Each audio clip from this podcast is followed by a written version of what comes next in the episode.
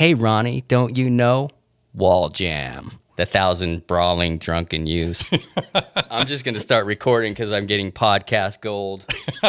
all right, all right, all right. We got a brand new edition for the Nest Pod that's never been done before. For our three listeners out there, mm-hmm, girl. We have in studio for Dean Desmoni, DJ Des Part Two is in Desert Star Studios. Yeah. What's your Beautiful. impression of this setup? Beautiful lighting. We got a little mood action going on. A little Michelob Ultra, uh, some Smart Water, and the RODECaster, and a cactus, reminiscent of a taco time, which I'm digging. How about if we put a little uh, hot sauce under the cushion What are you people? On dope? down on our Pacific Avenue here? So hopefully I'll get some pictures up for the socials because you know me, I'm not really that big on the social media thing. Uh, huh. uh, yes, uh, yes, yes, yes. Mm, sprinkle some lemon on that chocolate. Yes. Leaving off from part one, you want to just jump right back into some music? Get it on. Here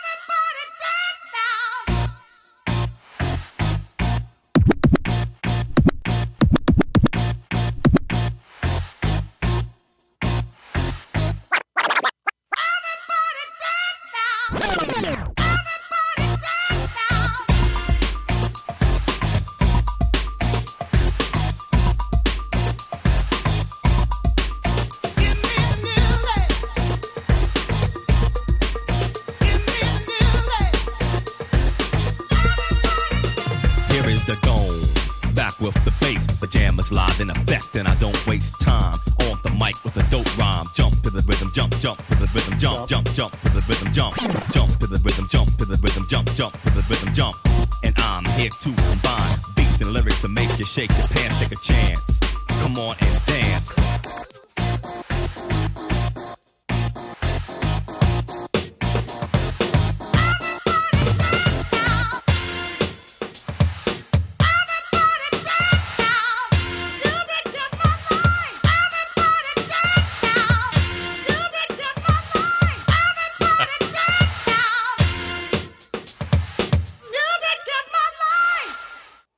to kick it off with some CNC Music Factory because that was a song that you requested when we touched base on the notes. What you got to say?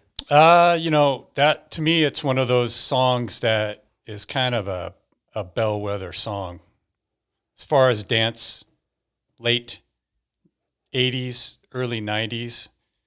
And uh, I just remember that when that song came out, it was produced by two guys that were really kind of hot who got together and started uh, their own little musical thing. And uh, when it came out in the clubs, I remember that uh, it just immediately took over. It was an immediate hit. It was an immediate sensation, and it had a little bit different sound, and the production on it was a little bit different. And so sonically, when you drop that in a club or on a dance floor, people just immediately took off with it, which was awesome. And then, of course, all of the extracurricular sampling and all that stuff that was piled on top of it. But CNC, you know, they came, they they had something going, and they came with it, and it and it just hit like wildfire. Yeah, the eh, eh, eh, eh, eh. Yeah, and it and it's it's and the and the uh, the rap Yeah, Freedom Williams. Freedom Williams dropping the rap with a low. You know, he's he's down here. You know, dope rhyme. You know, just a real low key kind of thing, and he's almost it's almost an undertone to the rest of the song, which is cool because you got the song that's up here, and it's doing that, and it's riding up here, and then he comes in. Here is the dome. Yeah, he comes in low, and so it just creates a whole balance sonically, high and low, and it just took over the dance floor. And those people familiar with CNC in that era of Milli Vanilli is there was some controversy with the singer Martha Wash, who, when I did my research on it, she actually did the studio demo of it. And they were going to get it to another singer, but they liked it so well because obviously she's known for what is it? It's Raining Men. Oh, yeah. world world class vocalist. Back and in the disco days. Zelma Davis joined the band, and you know I love some me some Zelma. But yeah, so there was that episode, and Milli Vanilli get caught for lip syncing, and Black Box was doing it. Oh, it was just that time period. So there was a lawsuit with that. I also had mentioned earlier to you that Freedom Williams, I think he um, registered the name CNC and has been performing under it since 2005. And Which is kind of weird. and unfortunately the keyboard player david cole passed away in 96 and i think that there was some ties with him with some studio work to bruce forest so segueing we uh, we started with cnc because we're going to do a little bit about the club music but then we're going to get back to wall jam productions but i wanted to talk a little bit about madonna and what was going on with studio 54 and taking you know doing the research on that I'm a big fan of Jelly Bean Benitez, and he produced that album. So before I play a little snippet of what the previewing thing that we discussed in part one is the Madonna self-titled album released in 83 was five times platinum in the United States, three times platinum in Australia, one time platinum in France, and sold over 10 million worldwide. Yeah, we're cool. Yeah, yeah. We're cool. so, We I are mean, cool, actually. We're extremely, well, not as cool as we used to be, but you know. 10 million copies sold worldwide. Right. And I wanted to get to this because when we talked about Studio 54, and I didn't know this, but Jelly Bean played at Studio 54 for a while. So it was uh, 1976 through 80. So that was before we got there. Yeah. But he had some time at Studio 54. And you had mentioned in part one that he, uh, we had also been to Palladium. He, he had a residency at Palladium for a while.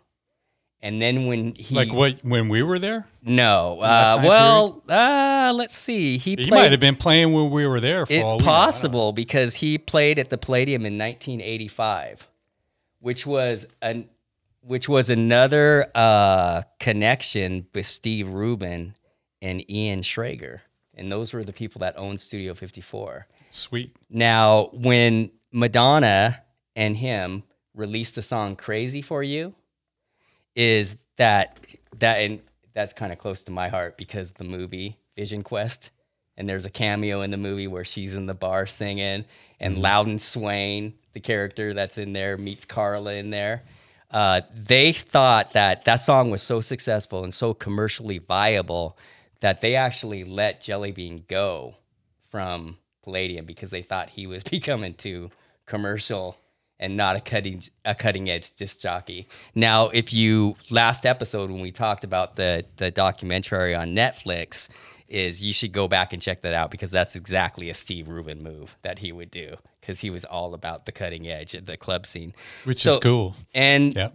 and so that that's Jelly Bean in a nutshell, just a little bit of facts. Uh, and they also had a little romance thing going on. I don't know if people knew that, but that was Madonna the early years. But it just goes to show you the CNC Music Factory, the connection to the club music, the Jelly Bean connection, the Mike Joyce connection, the Bruce Forest connection. So let's, with that being said, let's get into this Madonna cut and some little previewing going on.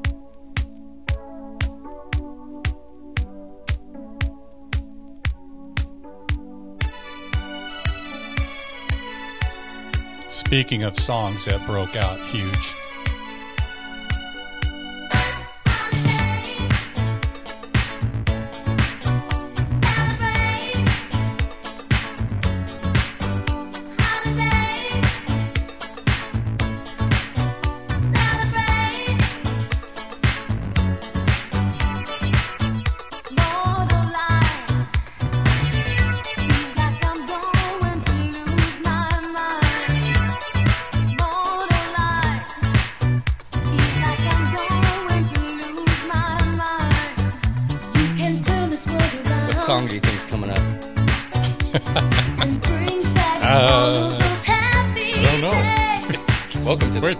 something at the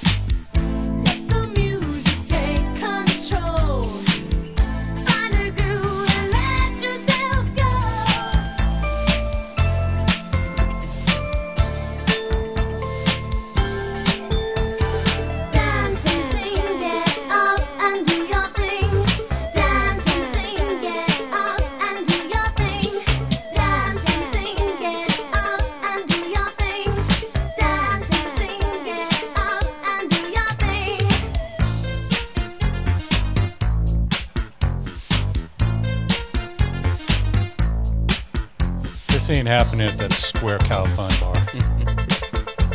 Not at all.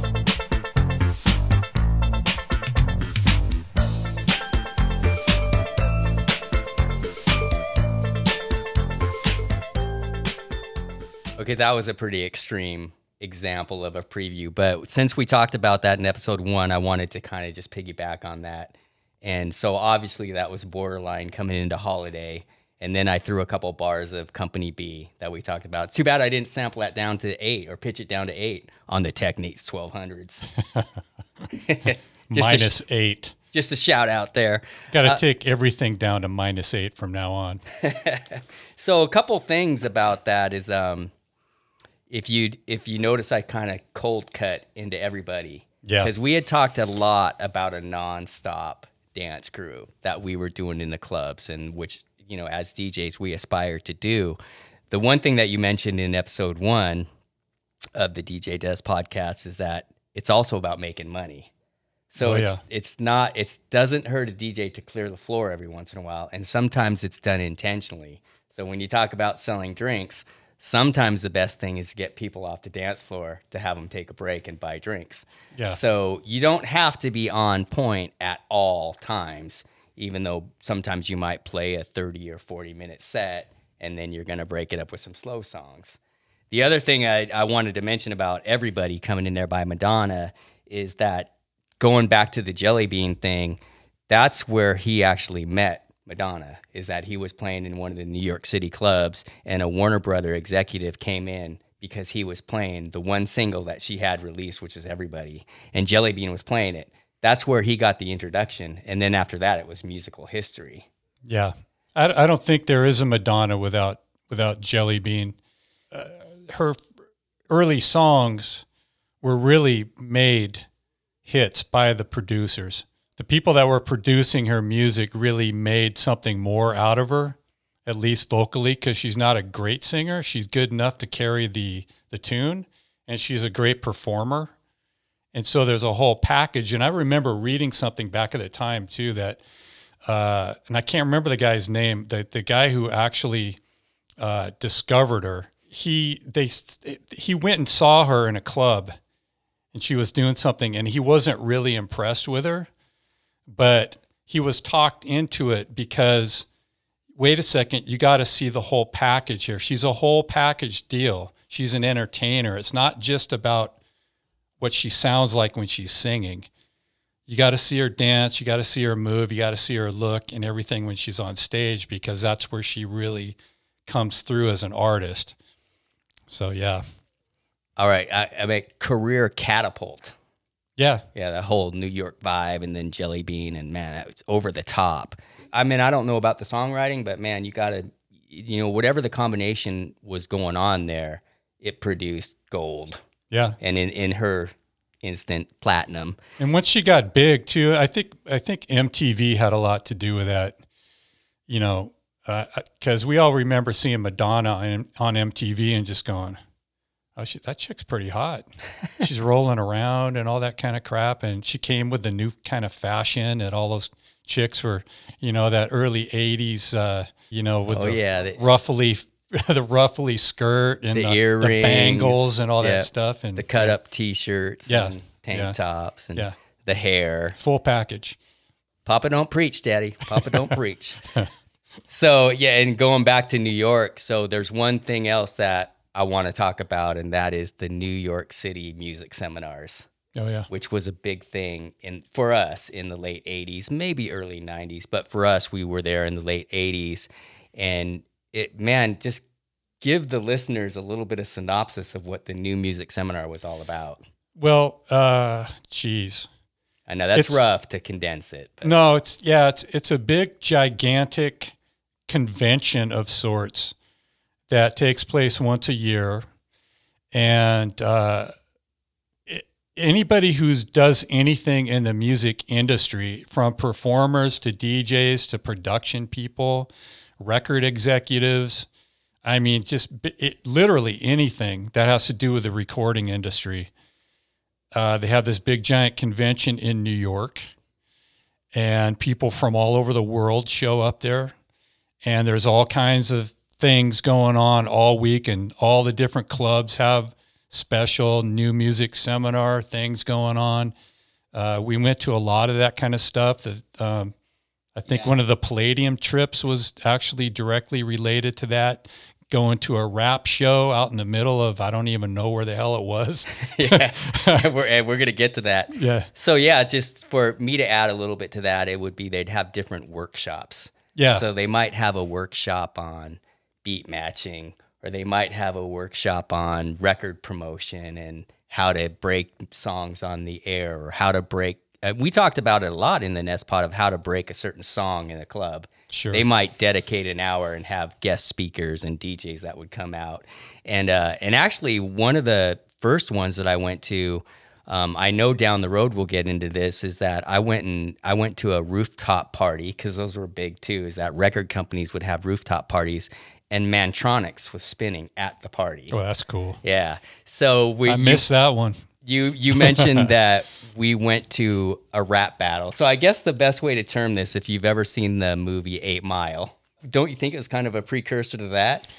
Is there were there were some MCs that were on stage and they were doing their thing, and the reason why it sticks out in my mind is because Will Smith was there, and you know Will Smith, total megastar now. I mean, multi-million dollar movie actor, and DJ Jazzy Jeff and Fresh Prince were kind of The just Fresh Prince. He was known as the, Fresh Fresh. This is before he was Will Smith. That's right. He just came out as the Fresh Prince. Yeah. and uh, he wasn't. Fresh wasn't so fresh at this place, though. That's the, it's a good way to put it. He wasn't too. Fr- Let's just say that the that Fresh Prince was kind of stale, actually. the, the crowd was not very welcoming to the Fresh Prince. No. And DJ Red Alert, which was a big New York DJ, was there. He was kind of co-hosting. Uh, what sticks out in my mind was Grand Master Melly Mel Yep. was there, Yeah. and he was on stage, and he was like, "I'm the best rapper in the universe." Hey, dude, he was pretty much the show. Yeah, As far as I'm, I mean, from me, my my memories are are pretty fuzzy, but I remember him as being the stage presence, the uh, vocal command, the you know the performance.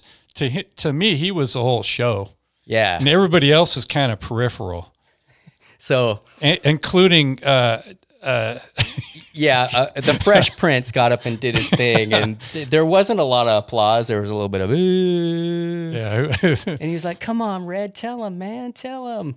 And then that's when Melle Mel was like, "I'm the best rapper that there ever was. I'm the best rapper in the universe.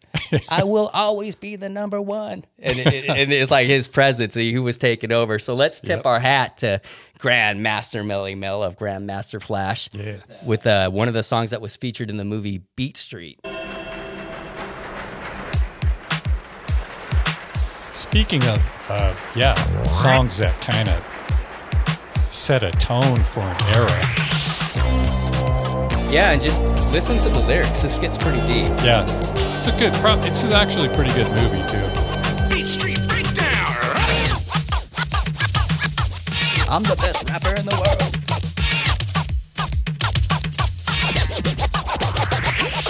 Beat Street, the king of the beat. You see him rocking that beat from across the street. And Beat Street is a lesson too, because uh, you can't let the streets beat you. A picture can express a thousand words to describe all the beauty of life you give.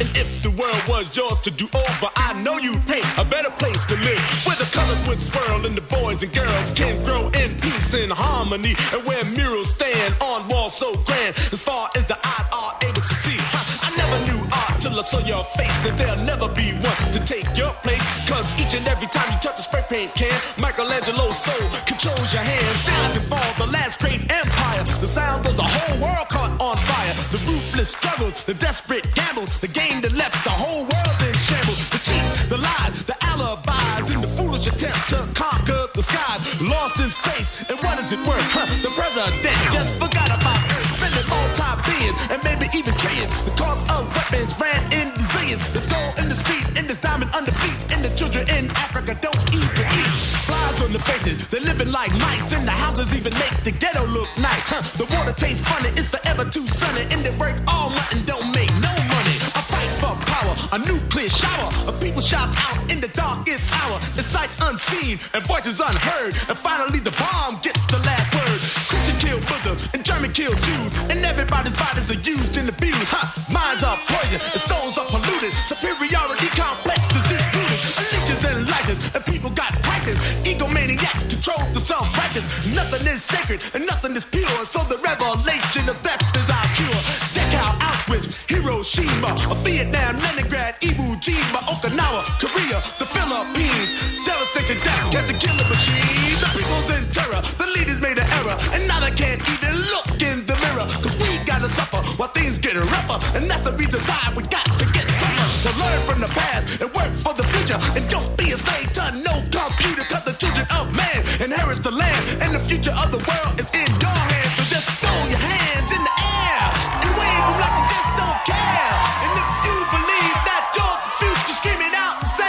Say, Oh, yeah! Oh yeah! Yeah, Everybody, do you believe? I believe he's the best rapper in the world. there he is. Yeah, when he's throwing down something like that, you have to believe in it because it's so good. What was the other? What was that other?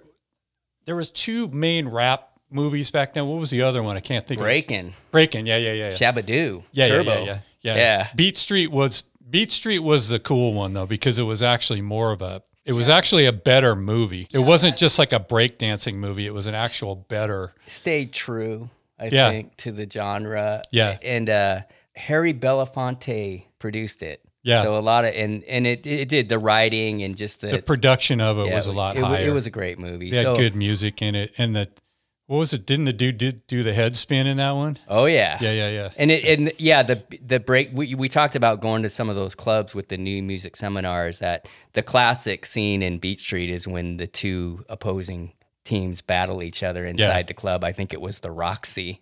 Yeah, And we were pondering going to the Roxy Yeah. when we were there. Actually, I did go there. The club had done the New York thing where, and similar to a lot of nightclubs, where it had transformed into a different format after the years had, you know, gone from the Beat Street era, the Yeah. Break Street era. But pretty common in the nightclub industry. yeah, It's always got to reinvent itself, and people clubs get hot, and then they then they go cold, you know, and then they got to reinvent themselves to keep in business. And there's a lot of turnover. Club ownership turns over. It's a pretty short-lived business. You get like four or five years out of it, and you're pretty, you're doing a pretty good job. Yeah, I think it it done the common thing where it changed the name, but it was still the same location, but Yeah. different setup. But but one story that I'll share from sitting there is that, you know, once again, like you had described the big theaters, this was just a huge club. It it would look like you were in two high school gymnasiums, long and wide. And they had couches set up in a bar, and I was just sitting in the couch, and I saw a guy come in who was holding some records, some 12 inches, and he walked up to the booth and gave them to the DJ. And that was just something I'll never forget because it does remind me of the Jelly Bean thing or, Sure. you know, Bruce Forest, like, oh, I got a new cut that just came out. It could have been Noel Silent Morning or something. And here's your first chance to break the song. And you haven't even heard it yet. And do you play it? Because uh, I know that I had some experiences. One of them was at the booth at Celebrity when somebody walked up and said, hey, can you play my song? And that's a big gamble. Well, you can't. I mean, it, that's one of those things where you, if you don't listen to, you never heard it before. If somebody puts you on the spot, you're actually listening to it in your headphones while the house is playing a song, because you're not going to stop playing and then, hey, hey, hold on, guys, I'm going to listen to this new song and decide whether I'm going to play it or not. Yeah, So that's kind of crazy, You, actually. you know, one more thing we'll say about the club music because I know that we're going to make our way back to Wall Jam Productions. Uh, one of the things that we have talked about was record pools, and that was part of the process when you're a DJ and you were in a record pool. Is that every week you would be given a certain amount of records, and your job was to listen to the records, rate the records, and then figure out if you were going to play those in the club. So everything from MCA, Warner Brothers, independent labels, you would be getting all that stuff coming through the record pool. Yeah. And I can remember staying out late one night and I was sleeping in and I hadn't been to the pool to fill out my stuff and you did my uh, feedback for me. You listened to all the records and went through them and then marked and I just w- took it down the record pool and said, "Yep, here you go. Yep, five, four, three, two, whatever the process yeah, was." it's actually kind of fun, you know, especially if you're really into hearing new stuff because you get everything. You get all kinds of stuff. You get stuff that's really cool. In fact, I still have some pro- promo copies. I have a Giorgio promo copy somewhere in one of the crates when I was going through the, the crates the other day. And I'm like, what the hell song is this? Why do I have this in there? It's like, I don't even remember it. But, and I got a lot of 12 inches like that. But as far as the record pool is concerned, you know, that's how they promoted music. And we were talking about that in the last, in part one here. Radio was the big promotion of music back in those days. But this was another outlet when club music and dance music started really catching on fire. The record companies would just throw all of these songs and all of these dance oriented songs and even non dance oriented songs or or remixes of songs that weren't dance songs and they'd throw those on onto the onto 12 inch singles and then distribute those throughout the country to all these these DJs and hoping that it creates some type of a buzz and so people will go out and buy that music. Dean's in studio, and it's I got a big smile on my face because it's reminding me of that era. Another tip of the hat to Terry Hildebrand because when the zero to zero thing was forming, I I always remember Terry if they decided that they were going to do a song. Let's say, for example, it's Jesse Johnson, Love Struck, and he would say, "Hey, do you have that new twelve inch out?" And I'd say, "Oh yeah, I just got it from the pool," and then we would go through the dub, the instrumentals, if there was a cappella, and Terry would be lifting the samples to use in his programming. and then they would end up doing that song Yeah. and it just it, the reason why I have a smile on my face because it just reminds me of that era of like the late 80s and early 90s if you were into that that production just sticks in your head Yeah. you know the baby faces the uh, what's it jam and lewis all those guys and we and we're big fans of bruce forest because we loved every remix he ever did Yeah. we could go all over the map on this club thing but we're gonna have to shut it down because we could just keep talking for hours Yeah. about it uh, but one thing I, I, i'm gonna hit you i'm gonna kind of blindside you by this but i remember being in new york and we'll wrap it up after this is that i don't know if you remember the time we were walking around the streets and I think that we might have went to go see Trump Tower or something. We were doing something. Yeah, yeah. And we came across this big crowd, and we could not figure out what was going on with this crowd. They had streets were marked off, and we looked across the street, and we were leaning up against the wall. Do you know where I'm going with this? Uh, vaguely. Okay, we Yeah. were we were leaning up against the wall, and we were looking across the street. And and the one thing about New York is that when you're there, it's a huge city, obviously, and you basically just you're on foot. So you're either on the subway or on foot or taking Or a a taxi. Yep. Which is a whole nother. and uh, Coming from the Palladium, and uh, so 60 miles an hour. we're we're leaned up against the wall and we're looking across the street and we cannot figure out what's going on. There's this huge crowd. And I think we might have saw some cameras, but we, they were really stealth. We didn't really see too much. But we saw a very attractive young lady. And then we're like, okay, well, what's going on with this? And we're leaned up against the wall, and there's a limousine in front of us and out the doors open and out walk Don Johnson and Philip Michael Thomas and we're right in front of us and then we see him walk across the street they do a scene they were shooting the New York City pilot for Miami Vice Yeah. and it probably it I totally forgot about that, but yeah, I totally remember. it it now. probably with Yeah, that was weird. it- and we were probably there for about a half an hour watching this thing unfold and all of a sudden we watch him they do the scene and then they get back in the limo and they take off and when we we watch it like i said 30 to 45 minutes and then it was probably maybe a 4 to 5 second shot in the 2 hour special of miami vice Yeah. so yeah that, that kind of blew my mind Yeah. all right You see all kinds of weird stuff like that in New York. That we were probably eating a slice of pizza too at the time. slice from ray's There you go. Yeah. That's it. Best pizza, I don't say in the world, but that I've ever had, I oh, think. oh yeah Especially when you're starving because you're walking around all the place. So, yeah. And if you go to New York and you eat a piece of pizza, I'm going to give you a tip. Fold it in half. it's just a technique that you need to know. I still do it today. anyway, Throw some pepper flakes on there, some Parmesan, and fold it in half, and you're good to go. Okay, well, let's cleanse the palate. And we're gonna we're gonna make our way back to Wall Jam Productions, but before we do, we're gonna get into a sidebar here. Okay, Dr. Sbaitso. Okay, out of nowhere, but yeah, we'll do it.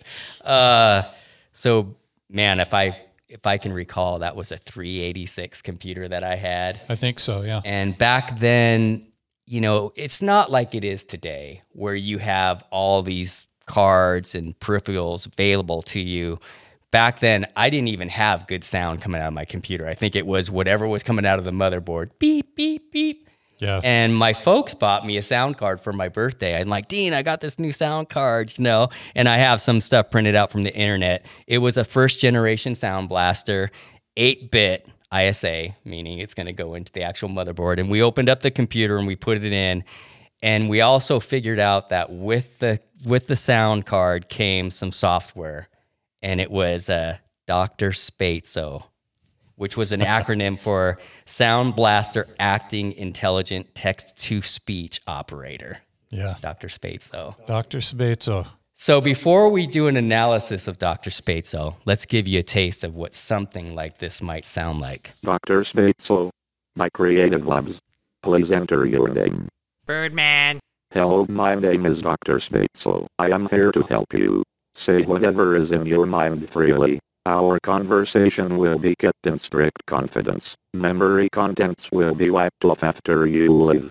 So, tell me about your problems. Hey, Dr. Sbaitso, why don't you go F yourself? Don't talk about me in this way. So, what is your problem? Hey, what are you talking about? You need to make love to yourself. Could you explain further? You need to make love to yourself. Don't get fresh. I hate people asking me stupid questions. What could you do to help rectify this? Why should my ass be of any concern to you? Don't talk about me in this way. I would like to switch to the topic about something else. Forget about me, I am more concerned of you. Well, isn't that special? Does that question really interest you? To make love to yourself. I want to talk about you fucking crazy thing. Parity. Anything else? That's a lovely accent you have. Are you really talking about me? Let's talk about something else instead. Well then, good day, mate. Let's put another shrimp on the barbie. La la la la la la la la la la la la craziness, crazy Durham, some kind of hatred crazy, crazy. Dr. Sbaitso. My creative labs. Please enter your name. Oh, oh! You don't have to be so polite. Uh, Have you tried to ask for help? You need to make love to yourself. Don't talk about me, I am more concerned of you. Tell me about your other interests. Sweet. Okay, so that was that was just poking some fun and having some fun with editing. But that's actually what it was like. You would type out commands to Dr. Sbaitso, and when I say make love to yourself, that's not exactly what was being asked of Dr. Sbaitso. Uh, it, you know, some young men, it might have been a little bit more um, graphic than that. But so the thing when you hear the parity error, if you did too much of that, it would go into that error mode. So we would pretty much put Dr. Sbaitso into error mode every single session that we had. It's primitive. Computer talking, uh, computer voice synthesis had been around before that. In the movie War Games, you heard a little bit of that. Yeah. Greetings, Professor Falcon. It's not a real voice. Uh, this box just interprets signals from the computer and turns them into sound. Shall we play a game? Oh. Wouldn't you prefer a good game of chess?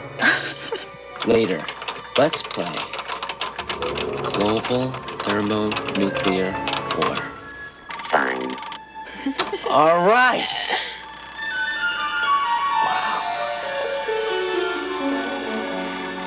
Yesterday's game was interrupted, although primary goal has not yet been achieved. You are a hard man to reach. Could not find you in Seattle, and no terminal is in operation at your classified address.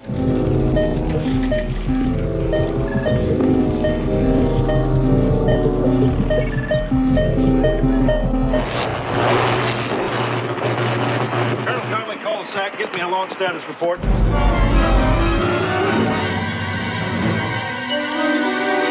Greetings, Professor Falcon. Hello, Joshua. Strange game. The only winning move is not to play. You know, that's like the first real computer synthesis on a home computer.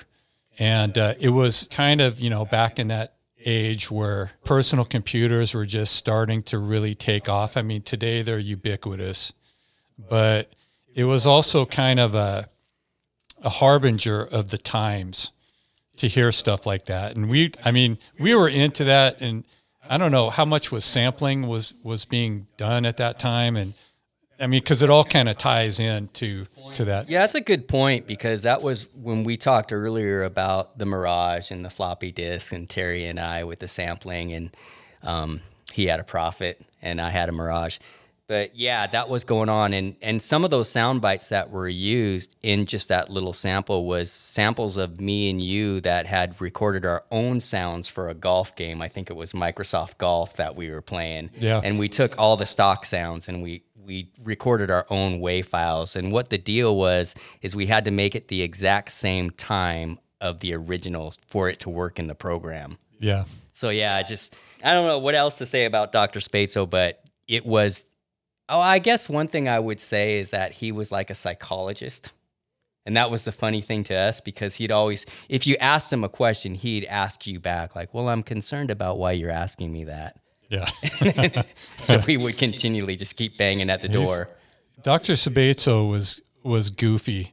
There was really no practical use for it, but it was something. It was more of a tech demonstration, and it kind of showed where the future of personal computing would go, and eventually, you know, its gigantic influence in music production and sampling and uh, just I mean it was a harbinger of the of the revolution, the digital revolution that was coming online here. Yeah, and when I when I mentioned the thing about being the original first generation Sound Blaster, when I looked up the new cards, it that was an eight bit card. The new the new cards, the sound just to keep it in the same family, Creative Lab Sound Blaster is now twenty four bit, and I think you can get one on Amazon for hundred bucks.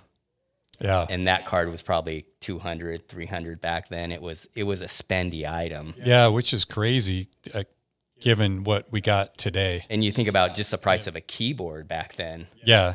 That and it was primitive. I mean, for the time it was cutting edge, but for now it's like a, you know, it's like stone age stuff. we just wanted to include that just because it was a memory of ours that we had and it is a it was the introduction of text speech uh, speech i guess it would be text to speech Yeah. right yeah, Yeah. and it was a, vo- a voice synthesizer and it does sound kind of funny and now when you get on to listen to any Ama- amazon voice or ibm voice and there's so many of that are out on the market now that a lot of youtubers use them that don't want to speak themselves and they just use Yeah, yeah. text to voice Even people, you know, it's just the three listeners out there that use nav on their car, you know, this was you're hearing people that sound really natural, you know, hey, in 2 miles take a left. There you And go. whatever it's saying. Uh this is kind of like the originator of that whole thing, which is like I said, it's ubiquitous nowadays. Yeah, my favorite is when the nav system gets a- upset at you. Right turn at the next inter right turn at the next intersection. Rerouting. So we're going to use this uh, text to voice as a segue to get back into wall jam, and I'm gonna I'm gonna break off the dirty dozen, which I Oh, did give the teaser. This is five minutes of your life that you will never get back. Number 1, Bob Seger, Old Time Rock and Roll. Just take those old records on the shelf. I sit and listen to 'em by myself. Today's music ain't got the same soul.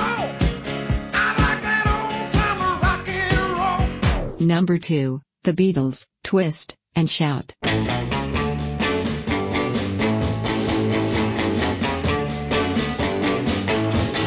shake it up, baby, now. Shake it up, baby. Twist and shout. Number 3, The Kingsmen, Louie, Louie. I still got to listen to this at the Mariner games.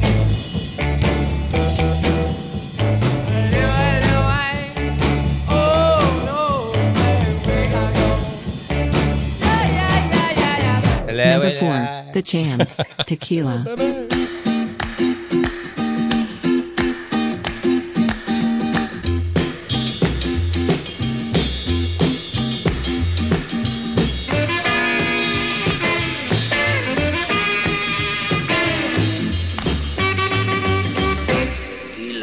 Number 5, Los Lobos, La Bamba.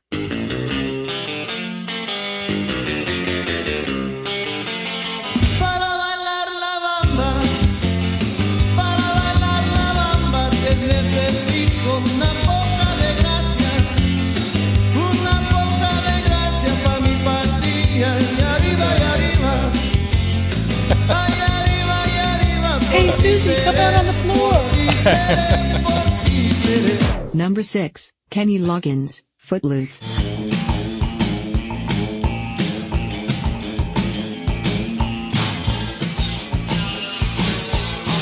Been working so hard, I'm punching my card. Everybody cut, everybody cut. Everybody, everybody cut footloose. Number 7, Cool and the Gang, Celebration.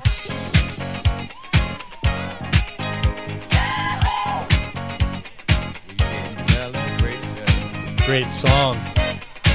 Sick of it.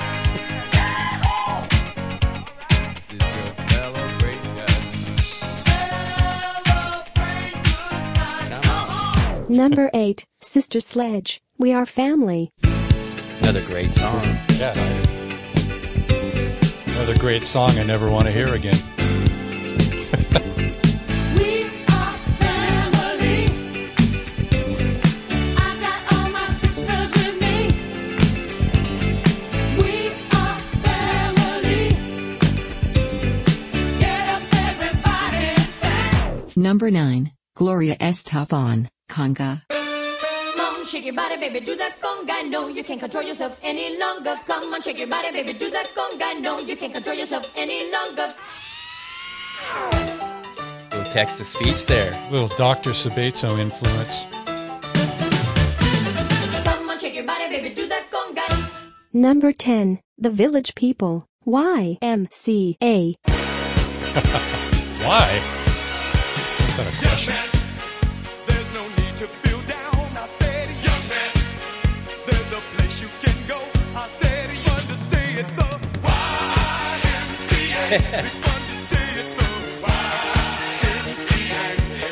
Number 11. Billy Idol, Mony, Mony.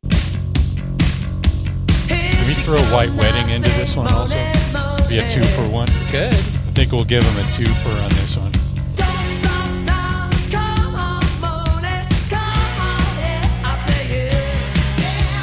Cut the fader. Number 12. The Romantics. What I Like About You. This might be the most repulsive. This this sends me over the top. Yeah. This might be the most repulsive. Hey, old time old time rock and roll is pretty bad too. Hey.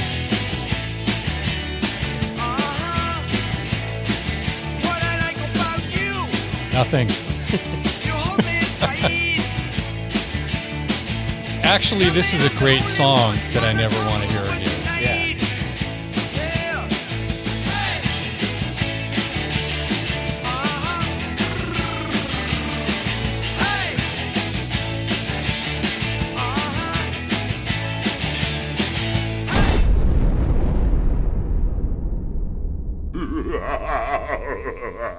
Dirty Dozen.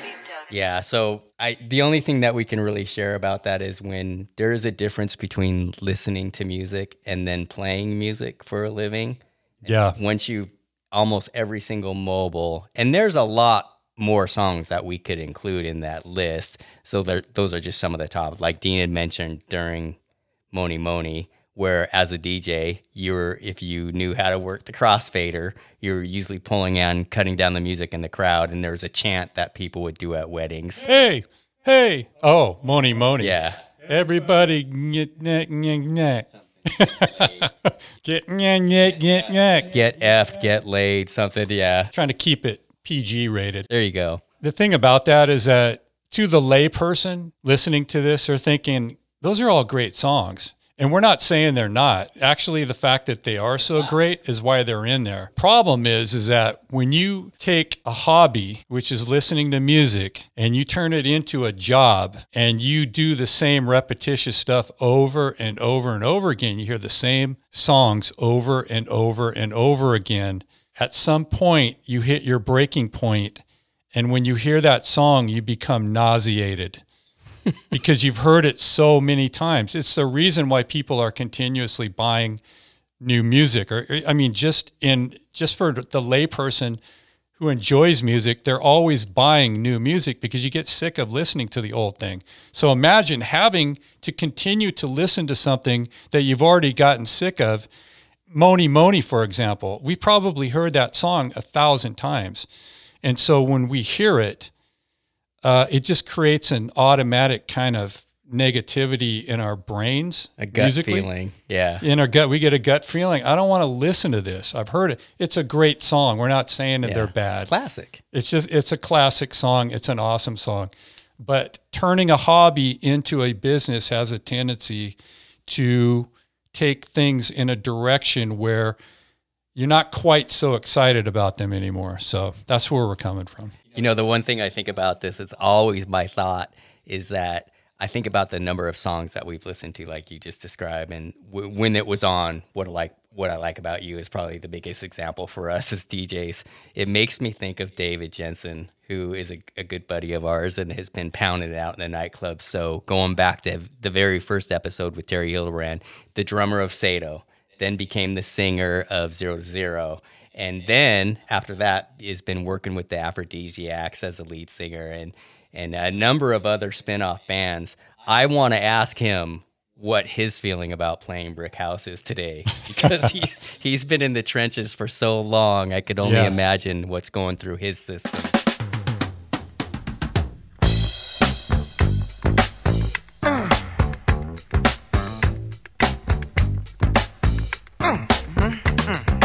I, I don't get it. I don't, I mean, you really have to be dedicated to what you're doing or be trapped. There's a lot of musicians that go down that road, even people that are playing their own original music. They just get trapped in this thing because it's a business. The music business is a rough business to be in. For, I mean, being a DJ is one thing, but being a musician is a whole nother thing. But bottom line is, is that you you're up at all hours of the night on a regular basis. You're in a loud environment. There's always a lot of hustle and bustle going on, and it wears on your nerves. Even if you're, even the people who are even really into it, it still takes a toll on you. Not not just mentally, but physically. It's hard. It's a hard. It's a hard environment to make a living at. And a lot of guys get trapped in it because, you know, once it turns into a business and you see what happen what happens to a lot of these musicians, you know, they go down the road and at some point they end up dead in a hotel room or something, you know. Yeah. Um, and it happens a lot. And that's and that's why. It's cuz it's a hard business to be in. I hear that. But we're going to continue with this Wall Jam Productions thing. I think we're going to get into a little bit about the trials and tribulations of Wall Jam Productions and being a mobile DJ. And one of the things that people don't realize in today's day is what it was like to have to buy music or find music. So what I would do as the so-called manager of Wall Jam Productions is I would send out a sheet to the bride and groom and they would send me a sheet back with their requests. And one time DJ Dez got a sheet and it had a particular song. What did you do to have to try to find that song? Well, yeah, I received a, uh, the sheet. Then I talked to the bride to be, and she was adamant about I have to have this song. This is this song is the linchpin of this reception. If I don't have this song at my reception, the whole thing is going to be a bust. I mean, put all the superlatives that you want into this, but I mean, I can't exaggerate enough how important this song was. So I was, you know, one of the things that we really tried to do, and it's something that's really important as a mobile DJ, is you're trying to do everything that the client wants. Yeah, it's about their day. It's about their day. You know, if it's something, every song that they could want or every kind of service that you can give to them, it's really important to try to make sure that that happens, everything within your power. So, one of the things that we frequently did was went on on hunts for music for certain songs because you got to remember this is back in the late 80s, early 90s. And, uh, you know, to the three people, there's probably more like nine people now, right? Our audience is growing. Our, our yes, our audience has grown by 200% over Hey, the once we drop Square Cow Fun Bar, Yeah. it- it's it's paying dues. Okay. To the point at hand. So you jumped in your 83 Civic and you had to hit the road, Tower Records, Golden Oldies, Yeah. the music market. I assured this person that, yeah, I'm going to have this song for you.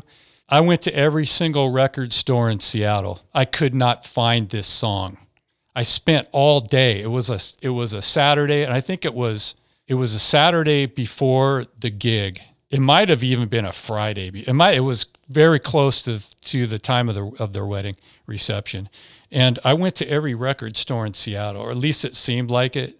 And I went the the the last store I went to was Goldie's, um, Golden Oldies on 45th in Wallingford, which ironically is like right down the street from where I live now. Um, but uh, these guys had the song finally, and I went up to the. I mean, I was looking through their stacks of records and stuff for it, and I didn't find it.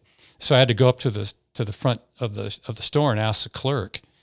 And he goes, uh, "Let me look." And he had some kind of a catalog again, not on a computer, in a book written down or typed into a, a manifest of some sort, which is what we had to do back in those days. And what I was going to say is, you can't do you don't have to do that kind of stuff nowadays because you can get every single song you want directly off the internet. So people that are listening they don't realize how hard of a job it was sometimes to find certain music back in the day because you had to physically go to a store and pick it up tangibly in your hands. And if you didn't do that, guess what? You weren't going to play that song because you didn't have it. Now you can get anything you want. So, and it's hard for maybe some of the younger people to understand the concept of what, what we're talking about, but you got to put yourself back in the day. There was no YouTube. There was no Pandora. There was no Amazon Music. None of that stuff. All uh, it was physical. It was hard copy. And Yep. for us at that time, what was vinyl and tape, cassette, we did eventually move into CDs, but primarily our time that we spent DJing was vinyl. Yep. And I'm a vinyl junkie. Oh, But yeah. we- but we had cassettes as well. Yeah. So I found it. Goldie's, Golden Oldies on 45th, which is down the street from Goldie's, or what used to be Goldie's Yeah. anyway. Uh, right next to Dick's Drive, and the place is still there. Dragon's Lair, my friend. That's all. That and a California cooler. That's all you need. So I found I found the record. The record cost me fifteen dollars plus tax. Now you're thinking, and you made 275. yeah, for the gig, whatever, two seventy five for the gig, or th- was it three twenty five at that time? Yeah. We probably jacked the price up a few bucks, but we didn't charge by the hour. That was one of the cool things about about That's a Wall Jam nother Productions. podcast segment right there. Yeah. Uh, at any rate, we were a I- flat charge. flat charge and uh, Meaning, however long they wanted to party, we were hanging out doing yeah. it. And actually, that got us a lot of jobs. That Yeah. mentality, because people were impressed with that. Because a lot of the other DJ outfits would kind of nickel and dime you, and everything would be on, you know, like the 15 minute mark or half an hour mark. You go 15 minutes more, you get you're paying for another hour. That kind of thing. We didn't do any of that kind of stuff. It was flat rate charge, and that's what we charged, and we stayed there for the duration. Uh, sometimes that was good, and sometimes it made us do an eight hour gig, which Yeah, should have we'll- been more we'll- like four. After we after we get into this music thing, we'll get into the tear down and setup Yeah. of the the trial and tribulations. Yeah. So anyway, back to the. So I bought this record, fifteen bucks. Finally, after a day of searching, hitting every single record store I could imagine in Seattle, and there was a lot of them back then. Uh, unlike now, uh, it's kind of a almost it's kind of a. It's not really extinct because there's always people that are really into tangible music, buying their stuff physically. Yeah, we talked But- about it earlier. Vinyl making a comeback. It's in Target. It's in Yeah. Walmart. It was in Fry's before Fry's closed down. But yeah, it's Yeah. it's making a comeback for the audiophiles. Yeah. Uh, so 15 bucks for this song. so I get to the gig and I set up, I'm doing, you know, I got everything, sound check, everything. People start coming into the thing. Yeah, I start playing the regular music, you know, the, the dirty dozen that we heard earlier. Suckhole. Uh, you know, mixed in, yeah, mixed in with a few of the, you know, hits of the day and that kind of thing, and maybe even snuck in a couple club mixes, this, that, and the other thing. That's one thing that we always tried to do. We always tried to steer it. We always had a little segment where we could actually, you know, do a little mix, do a little beat match, and wasn't always feasible for every crowd, but you know, we tried to do it as much as possible, obviously, given our background. But I get towards the end of the gig. You know, we're about three and a half hours in. You know, grandma and grandpa already left an hour ago. The little kids stop, you know, running around the dance floor. They're off. It's just the younger people who are still partying, and this time they're lit up, they're drunk. Clearing the drinks off of your speakers. Yeah, keeping it off the uh, board. I don't want that stuff spilling on my turntables and all that kind of stuff. Uh, So I'm I'm thinking, you know, at any point they're going to come up and say, "Okay, man, this is this is it. This is it. This is the time we're going to hear this song." Never happened. Not a single time did anybody come up and ask me to play the stupid song. I spent a whole day, wasted 15 bucks and 15 bucks, we're talking 1988 dollars, not 2021 dollars. Exactly. So, and I think at the time, at, even at, at UPS, I was probably only making like 20 bucks an hour, maybe. And so I ate the song. I ate it. I never played the song. It's still sitting in a box somewhere. And it's not virgin because it was a used 45. Uh, but it's sitting in a box somewhere in my basement. I tried to look for it and pull it up for the podcast. I couldn't even find it. That's how unimportant it actually became in the end. Ridiculous. I'll give our, our nine listeners a live soundbite of you at a mobile, followed up by Daddy's little girl. Okay, all single women, this is your last chance to be the next lucky bride, according to tradition. Okay. Now we're going to count to three, and on three she's going to toss it. Oh, we're gonna take a practice. We're going to I mean, just count. Okay. All right, Lori, let's go. Just Ready? One, two, three. This one's for real.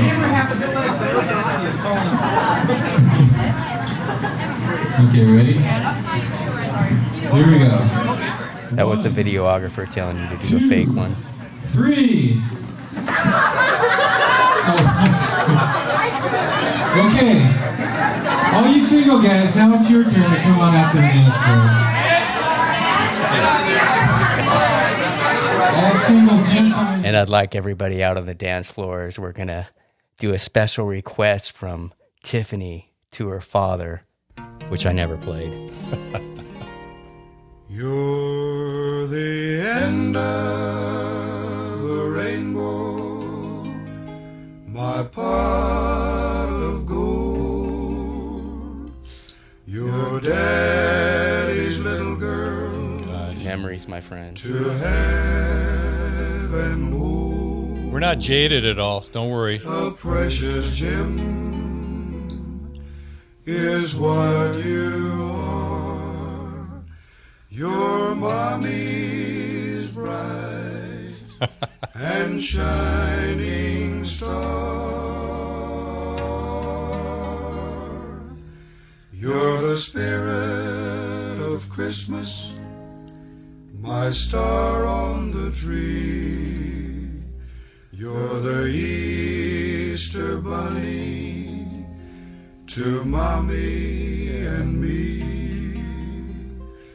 Your sugar, your spice, your everything nice, and your daddy's little girl.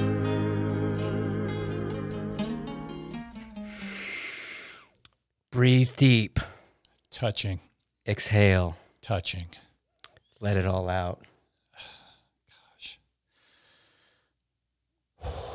Oh, jeez. Chilling. I'm getting chills. I, or is that nauseous? Well, uh, palpitations. Yeah. I, how about moving on? we'll Yeah. get it. we'll get- imagine imagine spending an entire day and then spending 15 bucks only to never play that. and now Awesome. sitting in your 45 record racks in your Yeah. shoebox. Yeah. I got to find it and pull it out. There you go. Well, let's talk more about the trials and tribulations then. We like you said we're not jaded, but I think that there are some things that people don't understand about because usually when you're at an event, you're celebrating. It's a it's about the day to celebrate and you see the bride and groom having a good time, the dance the dance parties going on, the DJs there. But what does it take to actually from our side set up and do a mobile?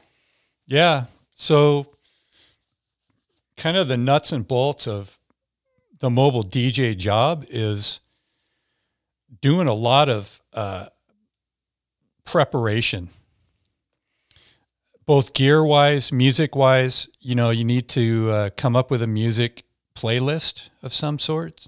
A lot of it you can wing because you know most of the songs are pretty ubiquitous to every uh, party or reception or what have you. Um, and then other ones are really specific. There's specific types of of parties that you go to. It might be a little more country and western oriented. It may be more uh, a little hip hop oriented, maybe a little more funky oriented. It all depends, and that's part of the the pre job uh, preparation. And uh, you know, a typical day of doing a mobile DJ gig is getting all your gear together, uh, packing it up into the van, uh, crates of records, heavy amplifier racks, heavy speakers, doing a whole lot of lugging of gear, um, trying to maintain as light as possible. But back in those days, it was hard because we're talking about physical gear. It's not like it is nowadays where you can put everything into the trunk of your. You of your needed a vehicle. You yeah, I mean, a vehicle. We had a couple vans. Yeah, we had vans, and you had to actually, you know, these this is big, bulky stuff, and uh, you know, once you load it up from home, you're you're driving for however long it takes to get to the gig. I mean, it could it could take you a couple hours to get to the gig, depending on where it is. It could be out in the middle of nowhere. Uh, once you get there, you're hoping that you're not going upstairs. I know that for a fact. or a hotel. But because yeah. there's, because there's nobody helping you. You know, you're you're talking a, you know, seventy pounds or seventy five pounds of of ramp uh, of a amp rack, and Yeah. you're lugging that upstairs. It's you know, we were younger in those days, so it wasn't that big of a deal. We can handle it, but you know, I think about a Tacoma gig that I did just to share the story is that I had to carry my turntable case up four stories because there was no elevator access. yeah, So that was a rough one. And I think too, just a shout out to Terry and to Dana and to David zero to zero when they all started. And that's another thing that I think that people don't see with the live music. Oh, shout out to Mark Cotto, our other DJ buddy that Yeah. was doing it with us, is that Yep. it's just that they and when you think about the formation of Sato, the band that we covered with Terry in the first show, that they had their own truck that they were hauling around their PA system with, and zero to zero, they all Dana Brown setting up the gear, you know, carrying all the stuff to the club. Uh, that's that's a big undertaking that I think that people don't see. yeah, and it all takes place before the gig. And after, Yeah. And if you're a guest and that's all you've ever done, you don't see all the work that goes into it. So, you know, by the time that the actual show starts, uh, you know, you've been at it for a couple hours at least. You know, you you've set everything up. You've, you know, quarter inch jack in here and this, that, and the other thing, and plug in here, uh, putting tape down so that people don't trip over your extension cords. That's the other thing, the logistics. Sometimes you show up at a place and they'd have, oh, this is where the DJ is going to set up. No well, guess power. what? There's no power there. so when I'm going to run a hundred foot extension cord, you know, and snake it along this line. Oh, and guess what? It's going to cross a doorway where people are walking through. So you're, you know, you always you got all the tools in your bag, including uh, duct tape, which Yeah. was you know a real lifesaver. gaffing tape. Gaffing tape and all this kind of stuff. But anyway, so you know, by the time the the show starts, you're you're already a couple hours into. it. You've done your sound check and all that kind of stuff, and then people start trickling in, and then you're playing uh, smooth jazz for a while while people eat and that kind of thing. You're hanging out. It's cool. You're you're chilling. You got a chair. You know, uh, this is the easy part of the gig because you're not at a four second or a four minute deadline every four minutes. But once you start playing the songs, and this is the other thing that I've told people, what's it like to be a DJ?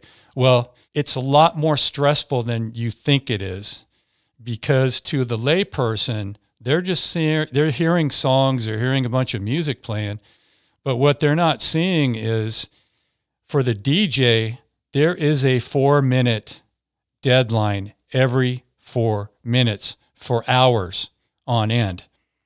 And it, if, if the gig is a long gig, if you're there for three hours, you got a four minute deadline every four minutes. Maybe you can throw a couple slow songs in there. Maybe Uh, there's an extended song that lasts a little longer so you can chill out. But imagine a four minute deadline every four minutes for two hours. Not only is it a deadline, but think about the deadline and trying to get people up to dance. So you have that deadline and you're trying to pick the right song that's Yeah. going to get people. And if you have a crowd that's difficult, that's when the stress level kicks up. And what I mean by difficult is not that they're difficult people, it's just that they're not responding to the dirty dozen. Or Yeah. so whatever's going on, you're really struggling to get them up. And to get to the thing about getting to the format, one thing that you said that I I would like to add on the thing about being a mobile DJ is having that skill and experience of knowing how to handle those crowds. And read the crowd. It- what it- kind of crowd is it? Perfectly said. Reading and knowing, oh, I might want to play some country and let me see if they respond to country. And if they do respond to country, I'm going to know I'm going to go a little bit in that direction. Or and listening to people when they come up and ask for a request and knowing that, yeah, this is about them. I'm going to play their requests. Yeah, yeah. And try to make it happen. Yeah, and coming from uh, from a club, yeah, here's the thing: once you get the freedom of the club experience, where you you're directing the music, it ain't about you having to please anybody except the owner and his wallet. So, I mean, there's a certain amount of pressure there too. But in a club, people are going there to hear new stuff. So when you're breaking stuff, people are going to respond. Uh, on a on a mobile gig, you're totally catering to the crowd at every moment, and the, you could play a couple songs. The dance floor will be packed, and then you'll play another song, and it'll empty completely.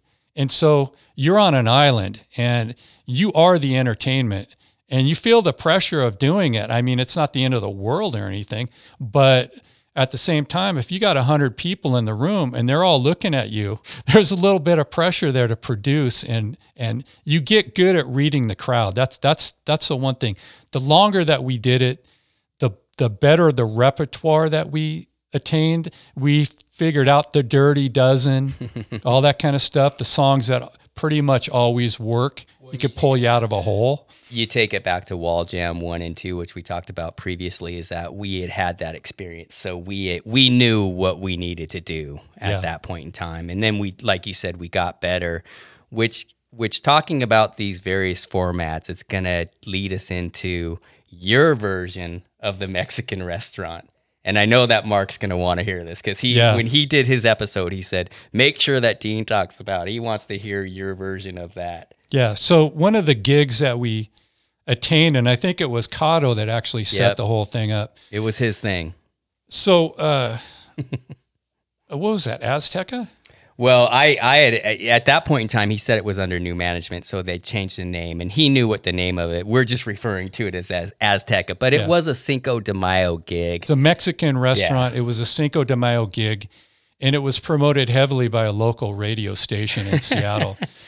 And uh, we were quite jacked to get this gig because it was a lot of exposure. And, you know, we figure, well, we could generate a lot of business out of this because they're going to be handing cards out. There's going to be a lot of people there. It's going to get a certain amount of radio play. It's going to get a certain amount of promotion from this uh, radio station, I'll call it.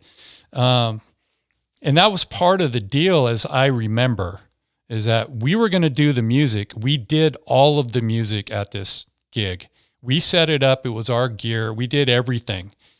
And uh, this uh, radio station, let's just put it this way I don't think that they were living up to their end of the bargain uh, because every time, and they were doing live promotions of this on on the air while the gig was going on. Hey, come on down to Azteca, you know. And, Uh, let, and let me just add a little bit so as we go into the story, because if you're one of our nine listeners, if you haven't heard the Mark Cotto episode yet, we set up all of the equipment.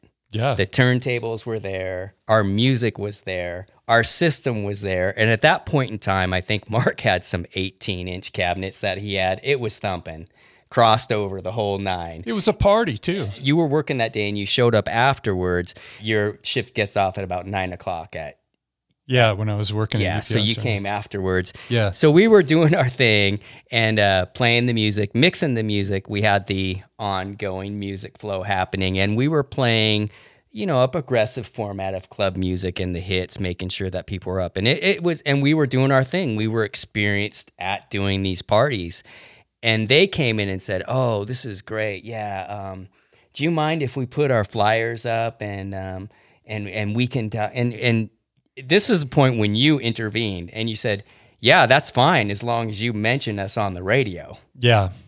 So that was part of the deal. Oh yeah, yeah, we're going to give you some some free advertisement and stuff, and that was part of the the deal with the collaboration, and they agreed to it.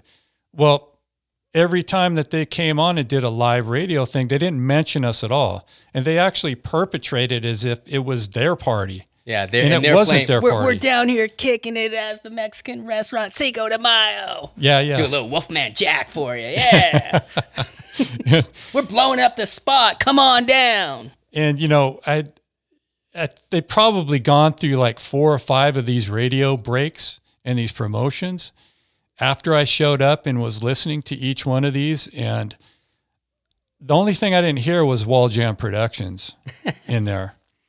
So Or even a shout out to like we'd like to thank Wall Jams Productions for their system and and DJ Mark Cotto, DJ Psychoto, and DJ Paris D. We got DJ Dez with us. Dez, what do you think's up tonight? Nothing. We got no play at all on the radio. Zero.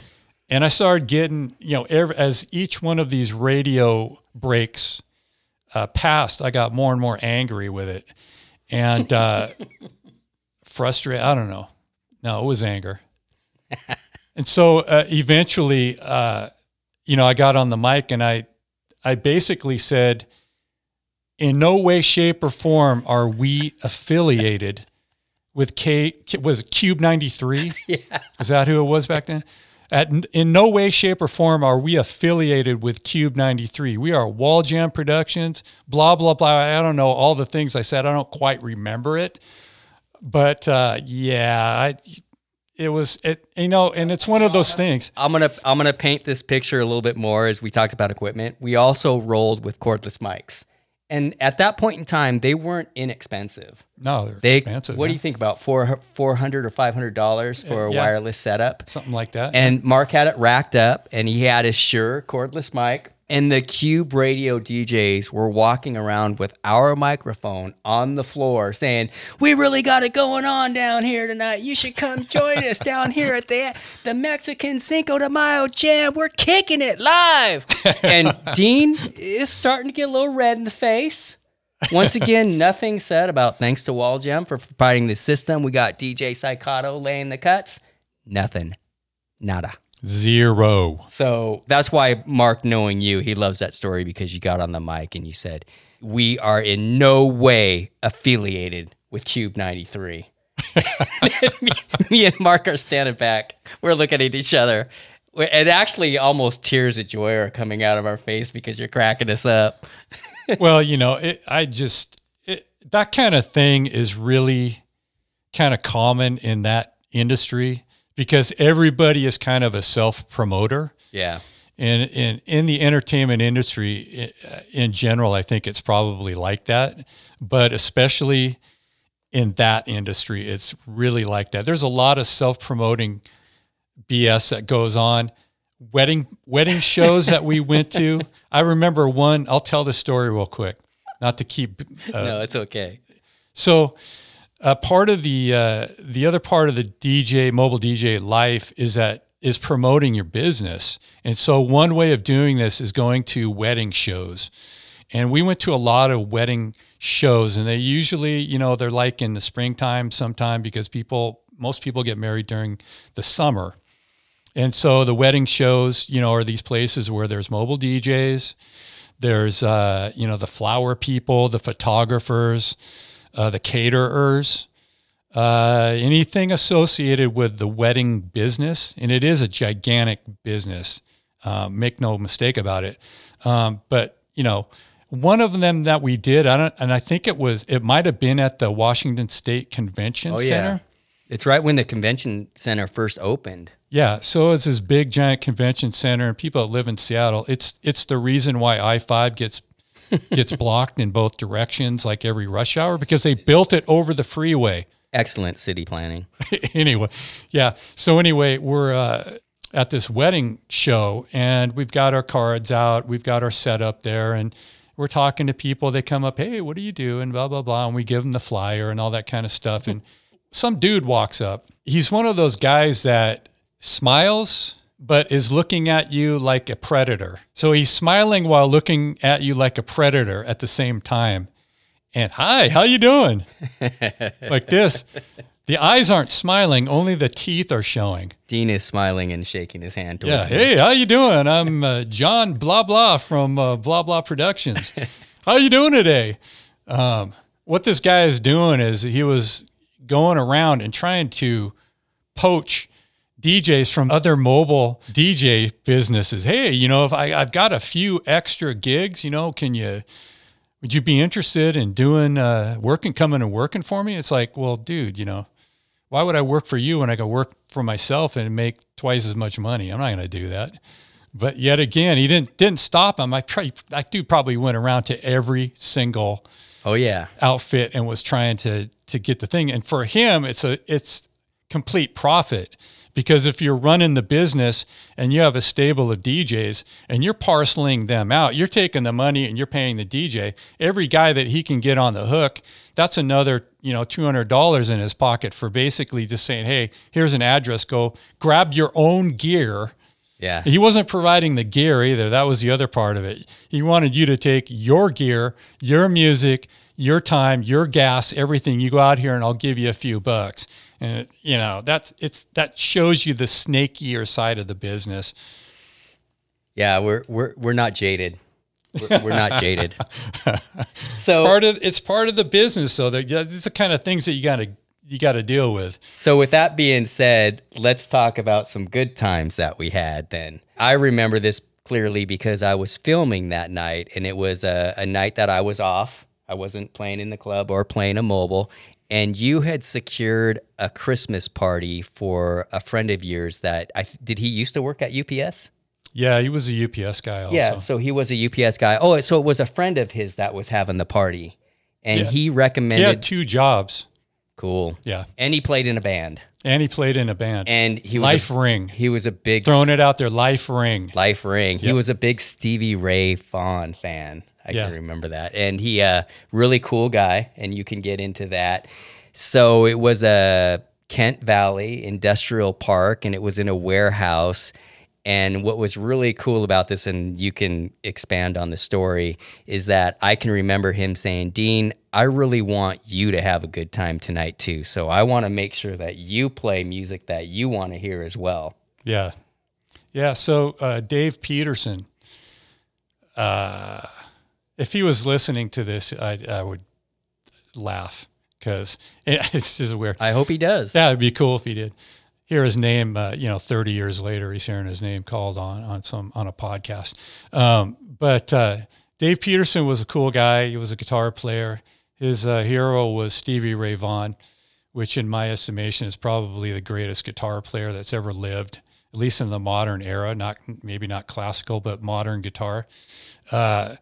Dave, uh, I I used to give him rides home, and and we we would hang out after work and stuff. And at this point in time, it, this was probably about uh, ninety one ish. I'm getting 91, 92, 90, 91 ish, somewhere around in there. And uh, we had been in the mobile DJ business at least five or six years at this point. And, uh, you know, I had started to get a little tired of dealing with the mother of the bride and, and all that kind of stuff. And, you know, tearing down gigs at two o'clock in the morning, lugging gear at two in the, the morning, getting home at four, having your ears ringing and stuff like that. So I was kind of getting tired. I started transitioning musically out of, you know, as we talked about previously in the in the first part, uh, uh, I had talked about uh, you know how I how my musical tastes were kind of I needed to hear new stuff on Yeah. a regular basis. I get tired of and this is just not music, it's everything. I get tired of things quickly. I don't watch movies over and over. A lot of people do that kind of stuff. If I see something once, okay, I've seen it, I move on to something else. I need mu- new material, new creative. You need to be stimulated. New, yeah, new stimulation, uh, creative stimulation. So I had been uh, really getting into uh, some alternative kind of things, and shout out to John Larson again. John Larson, just a quick side note, is that John Larson went to school with us at Glacier High School. And I ha- I'm looking at my notes here, and I wrote down something about Wall Jam 4. And you filmed Wall Jam 4. I, I mean, once again, to our nine listeners, if you want to look that up on YouTube, I think that we had a stream party one night where we all watched it. So John Larson was at Wall Jam 4. And if you saw Wall Jam 4, there was a scene where, once again, Terry Hildebrand is being brought up. Terry had his Macintosh computer, he had his full rack of equipment, and you were behind him filming, and you said, Look at this guy. He's got hair like a lion. Yeah. and we always laugh about when we see that. He is a rock god. It's a And- rock god. And and a keyboard and computer wizard. Yeah. So at that party, John Larson, our good buddy from high school, was there, and you were talking to John and Terry. And the reason why I brought Terry up because Terry always has a famous quote. He says, "Dean was always opposite of us. When we had long hair, he had short hair. Yeah. But when we had short hair or no hair, Dean has long hair." Yeah. and so so there was a story that you recently told me about Wall Jam 4 that John Larson, who you're going to get into with the electronic body music, Yeah. electronic music, said something to you at Wall Jam 4 about getting a haircut. It wasn't at Wall Jam 4 that he said that. Okay. So it was like, it was on or about that time, or maybe even the next day or something. We had gone down to uh, Renton Beach, Gene Coulon Park in Renton, Washington. And uh, we were playing volleyball, and it got to be about four o'clock or something like that. And I said, "Oh, uh, dude, I got to go, man. I got to." He goes, "What for?" I go, uh, "You know, I, I have an appointment. I got to get my hair cut." And he looked at me he- and he says, "What for?" and so it kind of stuck him. I was like, I didn't have a response to it. I didn't. I had no rational response, Which is had- rare for you. yeah, and I had no reason to cut my hair, and it stuck in my head. And at that point, I started. I just let my hair grow. I didn't get a haircut for like another twenty years after that. Literally, I had super long hair, but it all kind of that whole thing and the John Larson musical influence Getting also. back to the electronic music. Yeah, because I was hanging out with John and he was into all kinds of different kind of dance music and alternative stuff, which kind of fed into my need for more newer stuff and more creativity. And that kind of sparked a transition out of the DJ thing and playing the Dirty Dozen and playing the top 40 and all that stuff. And so at the same time, I was hanging out with David Peterson. And uh, so Dave Peterson, I'd give him a ride home and he'd be in the car with me. And I, I was playing stuff, Nitzer Ebb and all this stuff, and Front Peter Murphy, Bauhaus, and all kinds of uh, kind of really cool stuff. Front 242 was in there. And I'd been making mixes. You know, this is what I was using my turntables for now was mixing and doing kind of this stuff and and uh, playing this different music that I couldn't play in a club and I couldn't play at a mobile because it's too far out there. So David Peterson hears this song and it's Hearts and Minds by Nitzer Ebb. And uh, he's like, oh, man, that is really cool because it's a pretty simple song, but it's also doing something extreme because there's a lot of chanting going on in it. And he goes, hey, man, he goes, you know, we're having a Christmas party at my other job. You want to play it? And I was like, this is a perfect opportunity because I can go down there. I can play my music, what I want to play, because he said, I'm giving you carte blanche to play whatever you want. The crowd is going to be really cool because they're all kind of the same age and they're all kind of the same mindset. So you could play whatever you want and you can have a good time. And I was like, this is perfect. Yeah, so I, I want to add there's something that you said because I was at this event and the key that you just said was mindset.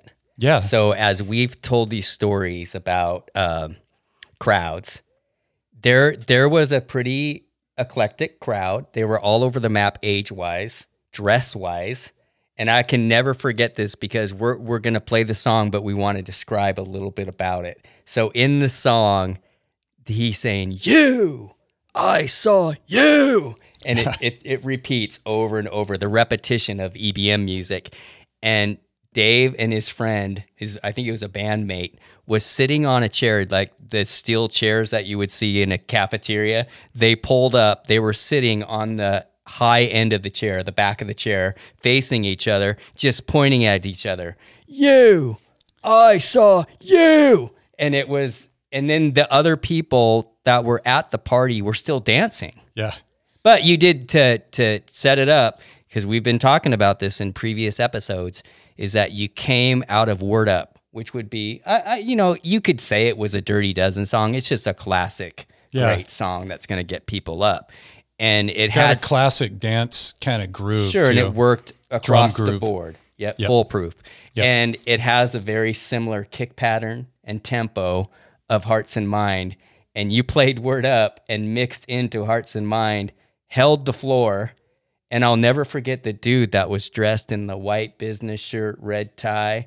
And he was while while Dave and his friend was pointing at each other, he was also flicking his hand to the side. you, I saw you. So the other thing too is uh, for a DJ, the best thing that could happen is for people to get drunk because helps. it, it lessens the inhibitions, and you know, uh, people are more opt to just get out there and party. That kind of thing. Eh, you always want to see a good loose crowd because you can do you can get away with a lot of stuff. You can play what you want to hear, which always makes the gig more fun for for the DJ. So we're gonna kick into this, give you a little picture and not a little sonic picture actually.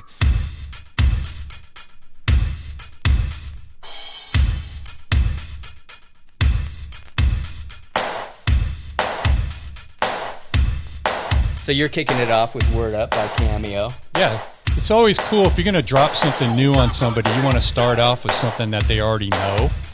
Yep, you got you got a dance floor. The the chairs hadn't been pulled out yet though. yeah, they're they're just dancing, doing their thing. Like, yeah, yeah, this guy's got it going on. Didn't you film this thing? Yeah, we have it somewhere. We got to pull it out of the archives. because it's funny. The guy with the glasses, the guy with the suit and tie on, dancing next to the guy with the t-shirt and ripped jeans. And Dave and his buddy. Yeah. Here comes Yeb.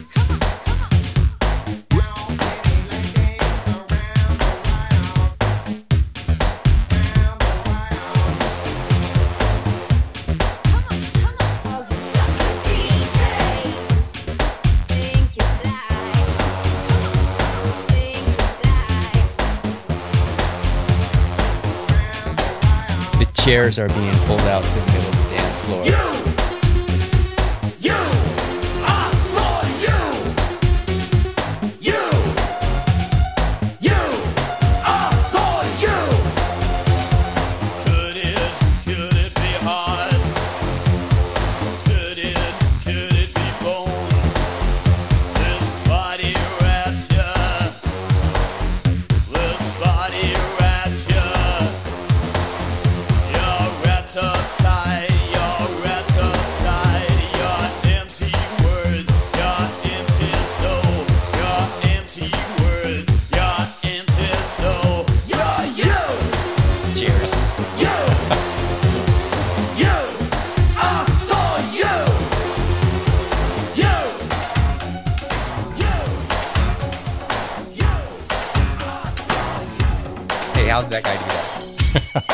Ain't no square cow fun bar.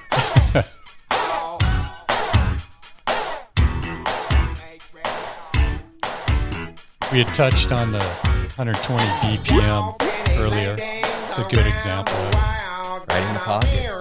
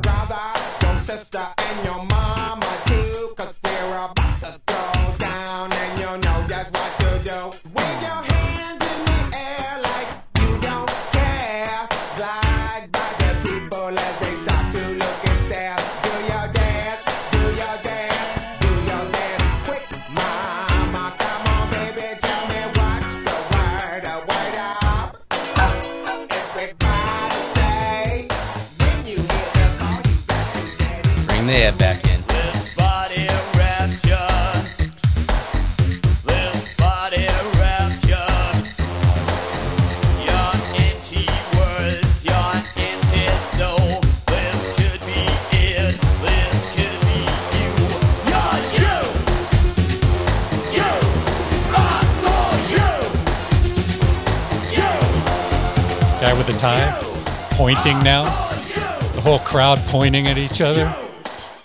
Yeah, I got to say that the energy of Dave and his buddy. You know, here's the thing about that particular party and that mix is that there are very few times where you break something new on a mobile Yeah. that people haven't heard before and it actually takes the, the dance floor to another level, even though the, you know damn well that the people had pro- 99% of them never Yeah. heard that, maybe all of them. But it's such a good groove and it takes it takes the energy up a notch and it actually ignited the crowd. And the whole crowd during that song they were doing what Dave and his buddy were doing. Everybody started pointing at each other. You! You! I saw you and we were laughing me and Nels were laughing we had a good time at that at, at that mobile It was great. It was one of the mobile highlights. Yeah, you know, sure. was one of our one of our fondest stories. Goes to show you, it's the people at the party that make a difference. Yeah. and their openness, and they were just having a good time. and how much alcohol they were drinking Yeah, it, and it was a Christmas party, and they were cut loose. But it was one of the things that was sparked by your friends, and I, I'm sorry to keep touching on that, but it was his drive that made that happen. Yeah. and he was like, "I want you to play what song is important to you." you know what you and know I why I saw you do Yeah. it.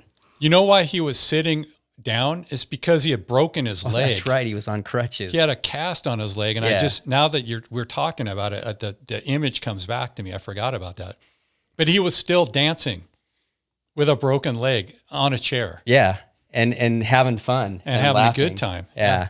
So just gonna break off a little Nestpod facts with the EBM, electronic body music, a genre of electronic music that was developed in the early 1980s in Western Europe. It combines sequenced, repetitious bass lines, programmed dance music, rhythms, and mostly undistorted vocals and command like shouts with confrontational or provocative themes. Yeah, that's I saw you. Yeah. Industrial, synth punk, post punk, synth pop, Berlin school, disco, electronic dance music, cultural origins, 1980s, Western Europe, Germany, Belgium, and the Netherlands. Derivative forms, new beat, electro industrial, dark electro, techno, kind of a precursor to techno. Techno, right? yeah, for sure. Hardcore. Absolutely. Check out this term, goa trance. Yeah. And future pop. that all that kind of stuff this this the industrial kind of uh sound that was made famous by these guys you know the ministry uh you know Nitzer Ebb, uh, front 242 there's a litany of these kind of bands that are kind of they were kind of underground they get played a lot in underground clubs uh, Ebb, the first time I heard him was in a club in downtown Seattle in Belltown and this guy played it. It was Murderous, and we kicked the last podcast off with this song, and uh, it immediately grabbed me because it's such a it's such a great groove. It's got so much hook to it, and that kind of sparked a little bit of this in me. And then the Larson John Larson connection, he was into this kind of stuff too, and that kind of kind of pushed me in this direction too. you know when when when I read that that off, just a quick synopsis, and then listening to you talk about it, it kind of reminded me of, say, for example, Pet Shop Boys, Yeah. uh, New Order, and the one that sticks out the most probably is Depeche Mode. Yeah, Depeche Mode is also. you know, they're they're uh, a little more commercial and a little more accessible to the masses. I mean, obviously, Depeche Mode is a gigantic, you know, hit making machine, but uh, in those days, it was still kind of cutting edge.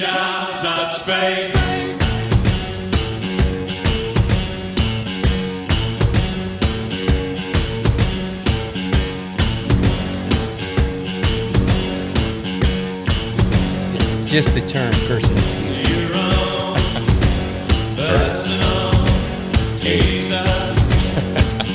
Personal Jesus.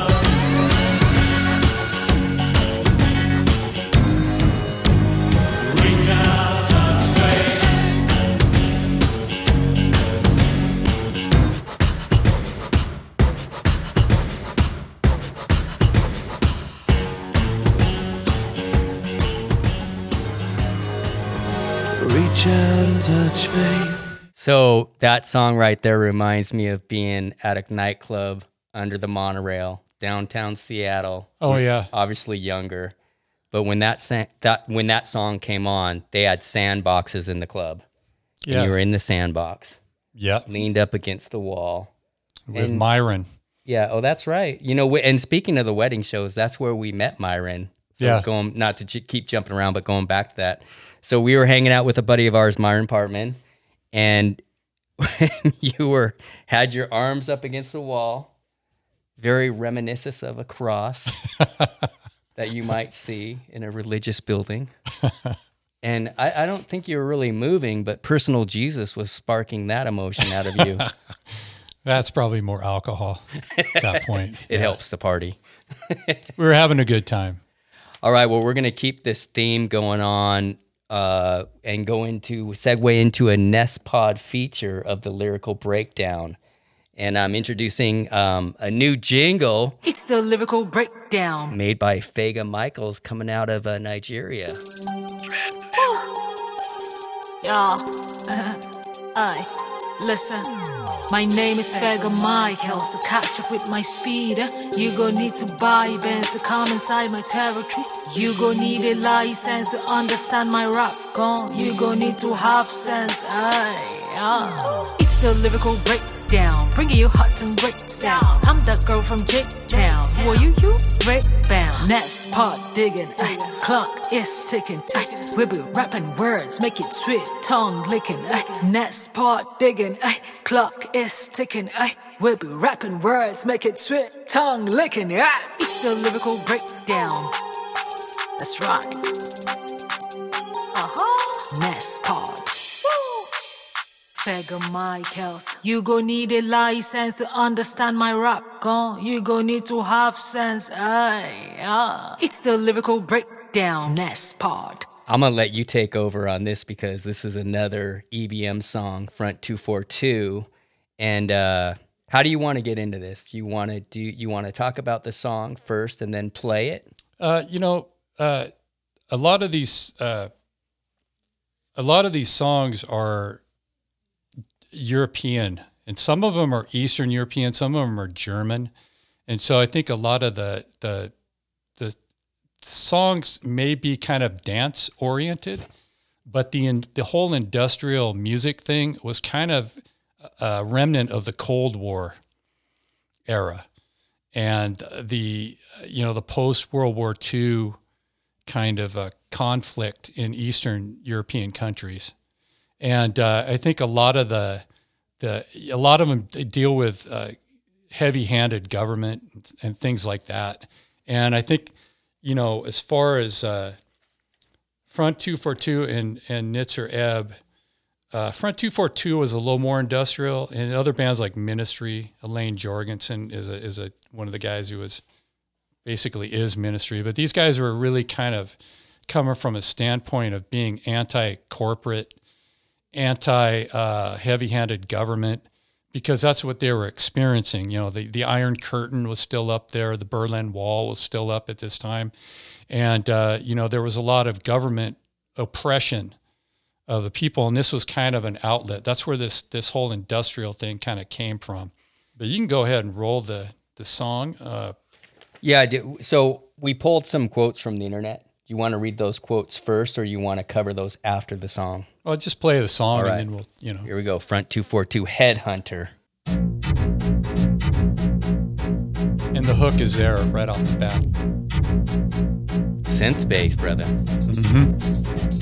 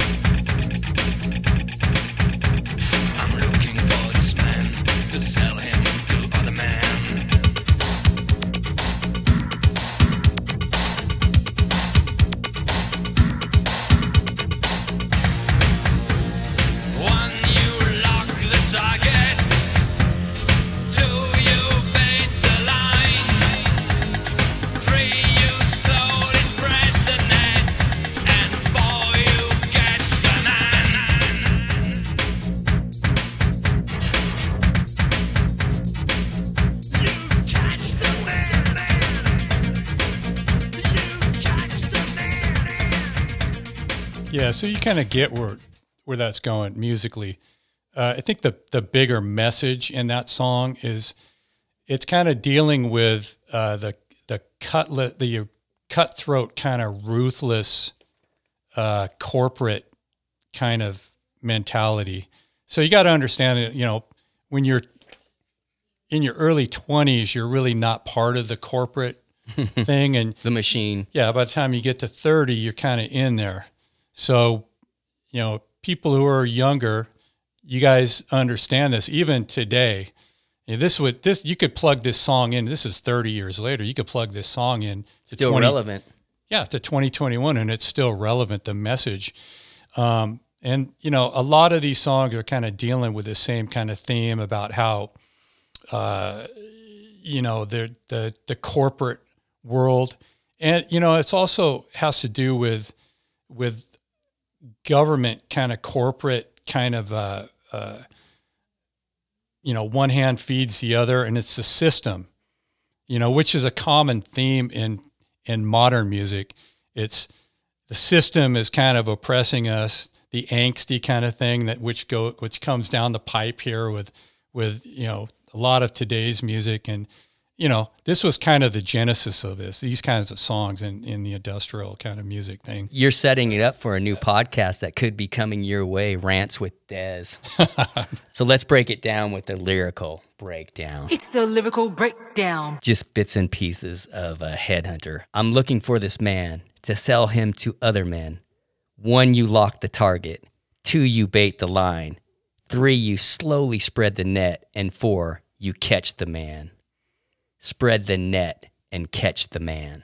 yeah Okay, so let's pull some of those quotes that we have from the internet, um, and then I'm going to give you the final say on this ly- on this segment of the lyrical breakdown. Off the internet, songmeanings.com. It's about businesses cherry picking who they wish to employ. Another person.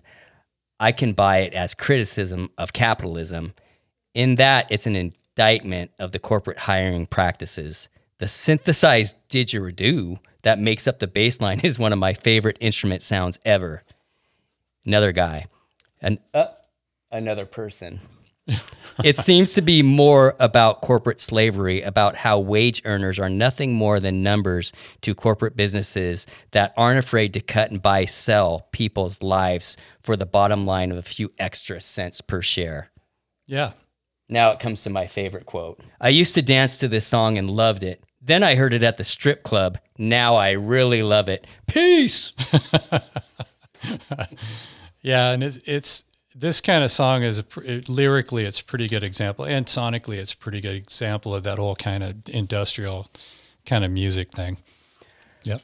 Okay, so moving into corporate world, because we're gonna we're gonna do another lyrical breakdown here, and uh, this is a shout out to our GHS fellow classmates. In my mind, Kevin Koski invented social media. When you would go to his house in the early '80s, he had a board on his wall, and you never know what you would find on that wall. It could be a copy from the local 7-Eleven, The Enquirer. UFOs have landed. Aliens are now here. it might be Tammy Faye Bakker crying with, and obviously there would be something written on there. Uh, maybe the truth about Punky Brewster. You, you just never know what you're going to get, but it was hilarious. I, I can recall walking into his house, going through the kitchen, and then looking at what the board was. With uh, Kevin being in that house, there was also a friend of ours who lived with him, was uh, Harlan Odegaard.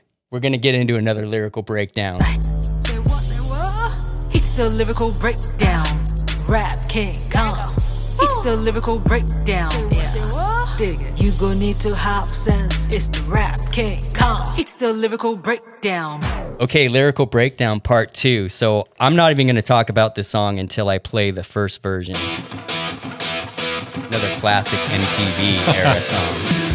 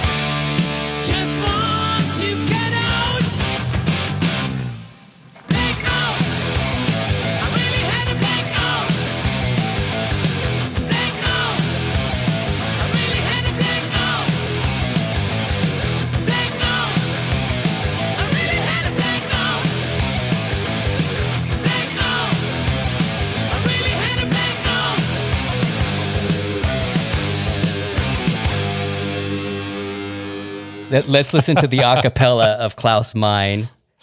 Probably a pretty hard German accent, if you will. Just out.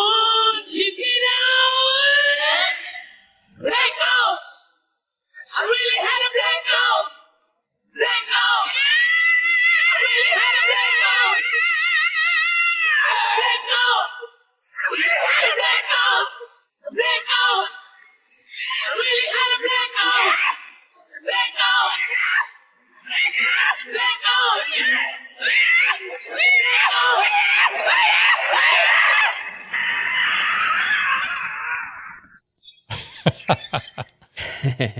you know, I might I might do that in reverse, but And that's why he lost his voice eventually. Anyway. okay, so our friend Harlan had said to you, "I really like this song by the Scorpions," and you said, "Oh, which song is that?"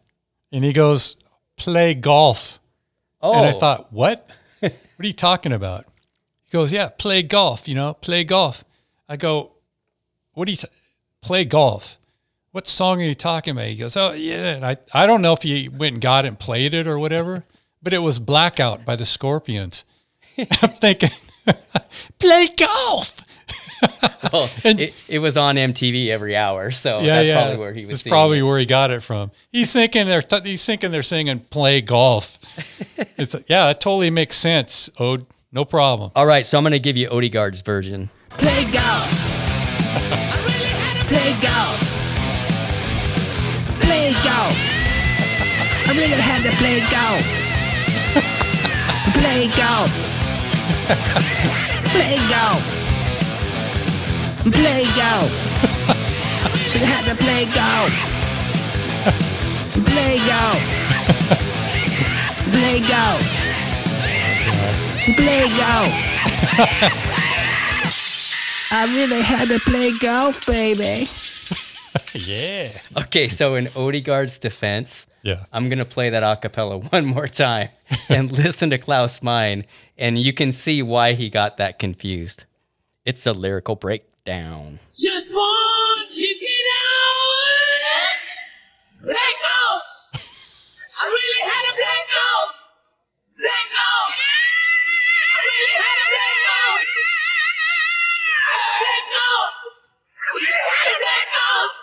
Blackout. I really had a blackout. Blackout.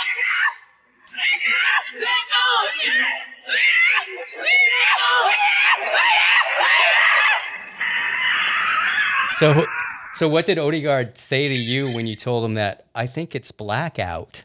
He said, "No, it's play golf." he was adamant about it. It was play golf. That's it.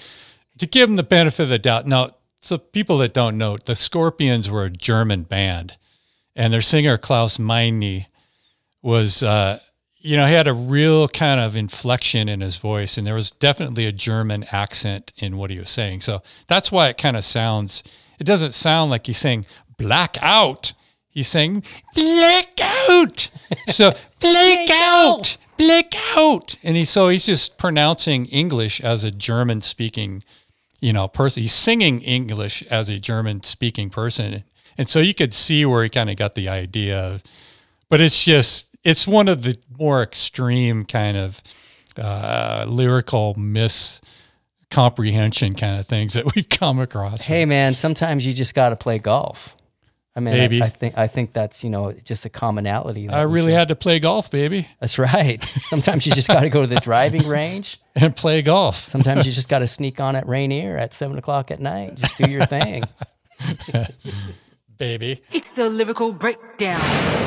All right, we're going to go one more breakdown since we uh, premiered Fega Michaels and her new jingle. One more for you because I know it's a song that you're fond of.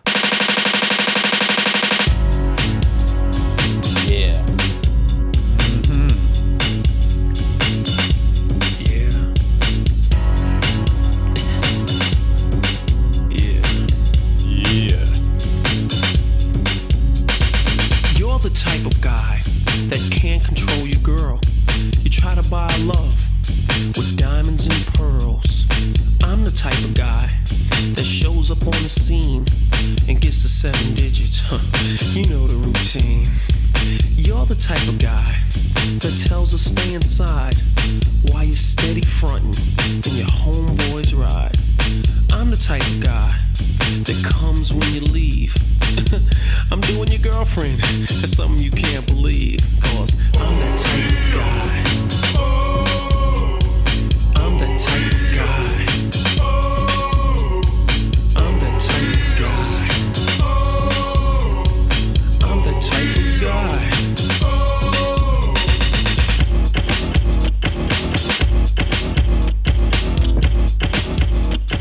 Oh yeah, LL Cool J. Yeah, yeah, I, I included that because it's it's for one, I know that you like it, but it's also kind of a sign of bringing around full circles that it was not that it's like a groundbreaking or different song, but it was so unique that it caught your attention. Oh yeah, that that bass line is nasty, man. And just the it's concept just, of it's just so it's so underhanded. That is a that is a beautiful composition, especially when you incorporate the lyrics into it, because it's just it's all about being underhanded. You know, I and actually I tell you the story of there was a gal that uh, used to work at UPS, and I gave her a ride home one time, and I was playing this in my car. Can't remember the girl's name. I'm sorry. Total apologies. She's probably listening. Yeah, she's probably listening, as many people do. Uh, but uh, so I gave her a ride home, and I and I I'm playing this LL Cool J. You know, it was probably one of my mixed tapes. It probably was something I mixed for, out of something else, and because we used to do that all the time. Uh, but I was playing it, and she was listening to the lyrics like intently. And LL, LL Cool J does a really good job of enunciating and pronouncing in this song. So it's really easy to hear what he's saying. And he's telling a story about what type of a guy he is. And she's listening to every word. I don't think she's ever heard the song before, which is kind of funny. I mean, obviously we're playing new songs because we're DJs. We're getting it before other people. But uh, she's listening to it. And there's a part in the song where LL Cool J goes, I'm the type of guy that leaves my drawers in your hamper. and she heard that and she went, what? Oh, it's something like that. I never forget it. It was so funny. It's cool to turn people on to new music like that. That's a lyrical breakdown, right? oh yeah, it is. Say what? I'm the type of guy that leaves my drawers in your hamper. Come on, dude. We took a short break, but we're back. We're going to just touch on the Seattle scene a little bit since both Dean and I are from Seattle, born and raised. Oh yeah. We're going to get into a little bit of Soundgarden. But before I play the song, what do you have to say about Soundgarden and the Seattle scene in general? Well, yeah, you know, Seattle has always been a uh, kind of a sonically and musically, it's always been kind of isolated from the mainstream. People from Seattle have been really kind of uh, eclectic in their musical tastes, and they're and because geographically, you know, we're up in the Pacific Northwest, and the music scene is generally in New York and L.A uh, at least traditionally, you know, with the digital age now, it's kind of spread out. You got the Dirty South making some waves now. Yeah. And there's, you know, there's been hotbeds, Austin, you know, Miami, obviously Nashville and all that kind of stuff, and Detroit back in the Motown. 60s, the Motown thing, which is a whole nother Segment for a podcast. Yeah. And it's not really nothing that needs to be brought up because it speaks for itself. But Seattle in the 80s, and even in back going back to the 70s, I think the Louie Louie thing, uh, there's uh, there's all kinds of like really kind of uh, Seattle centric stuff. And obviously, the big, gigantic one out of them is the grunge era, and which really started uh, in the 80s, in the early 80s. It didn't hit big until about 1990, 91, 92, 93, when a lot of major acts came out. You know, obviously Nirvana being the probably the most recognizable one and, and probably the linchpin of the whole thing that started out, you know, with Smells Like Teen Spirit. But even before Nirvana, there was a lot of stuff going on uh, that kind of paved the way for that. A lot of bands, uh, Green River and uh, bands like that, that really kind of paved the way for the whole Seattle sound thing. Um, anyway, uh, Alice in Chains, Obviously, Yeah. Mel You got some ties about- to Alice in Chains. Yep. We talked about that in a previous podcast. One of the bands that really stuck with me kind of coming out of this industrial thing was Soundgarden. Soundgarden is really a a band that its roots are in punk probably more than anything, but punk and and really hard heavy they're not heavy metal, but they're they're really got that hard edged sound and that that kind of became the grunge sound. Alice in chains kind of had that same kind of vibe going but a lot of the seattle bands have that same kind of vibe which sprung out of the gloominess of seattle the, the you know the six months of clouds and drizzle that we get every year in And you have seattle to be in Seattle to understand that. yeah, and the people, you know, they're sitting in their basement. It's gloomy outside, and that's why you get this kind of sound that is really Piercing. piercing and low vibe. And uh, Soundgarden is it for sure for me. It's a song called Slaves and Bulldozers off their Bad Motor Finger album.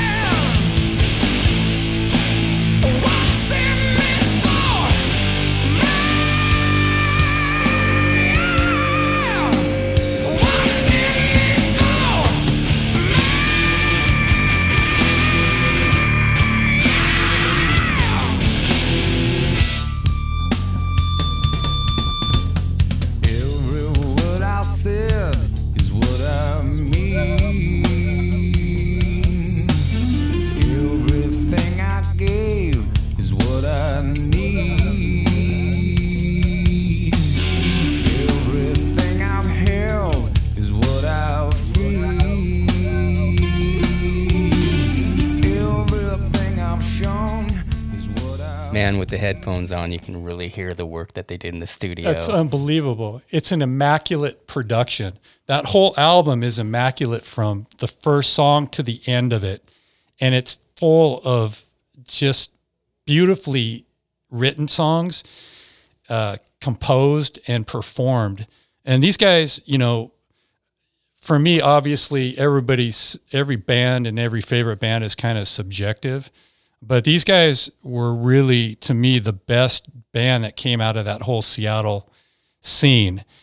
And the reason primarily is Chris Cornell. the talent level. The talent level of Chris Cornell is off the charts. Rest in peace. Yeah, and you know, we were talking about it earlier how the how this business eats a person up and spits them out and he actually died in a hotel room. Yeah. Like we've heard before Michael Hutchence Yeah. from INXS and this is something that's happened to many artists over the years, you know. Uh, anyway, Chris Cornell coming from that straight up blues thing. This song, Slaves and Bulldozers, kind of encapsulates the whole Seattle sound in a nutshell. Yeah. Because it's got that bass line that is just, it's keeping you anchored at the floor level. Boom, boom, boom, boom, doo, doo, doo, doo. and it's it's holding you, it's pulling you, it's sucking you down. the piercing thing we Yeah. talked about. And then you got tasteful guitar licks in there that are screeching, that are kind of, you know, they're kind of clawing at at you. ya, yeah. And then you also, ha- and then here comes Chris Cornell with this piercing vocal ability. He's all the way down here. And then the he's here. so high that I can't even get close to replicating his his Yeah. range. But he is sonically. There's a part in that song that wasn't played in that song, but he takes his vocal from you think he's at the top of his range and he peaks out probably another octave Yeah. above that and comes down flawlessly. No cracking of his voice or nothing. The guy was a was a serious talent. He wrote 90% of the songs for the band also. So Chris Cornell, you know, one of the things that that really struck me was I was listening to an interview with with the producer, uh, one of the guys who had actually done uh, some of the Soundgarden albums, and the the thing that he said about Cornell is that he would get everything in one take. Now, Wow. to a, a lay person, that might sound like, well, so what? What does that mean? Well, what that means is that everybody who records or has ever recorded anything, what you hear on a record is usually probably 20 takes at least to get something to sound exactly like what the producer is trying to get out of that whatever if it's a if it's a guitar solo if it's a drum solo especially vocals because to create a hit song or to create a song and make it sound just that way that hooks somebody's brain into the song you have to do a whole number of takes. It's like photography. You got to take 100 photos to get that one shot. And that's what they do on a regular basis. That's standard procedure for in the recording industry. This this producer said that Chris Cornell would get pretty much everything in one take. And oftentimes he would do more than one take just because, you know, it's like, oh, I better just do another one just in case, you know. So that's one of the things that showed you how what a freakish talent this guy was. The other thing too, for people who are really curious as to really see what this guy could do with his voice, especially in his younger years where, where he was young and still flexible. He was a young lion, you know, that kind of thing.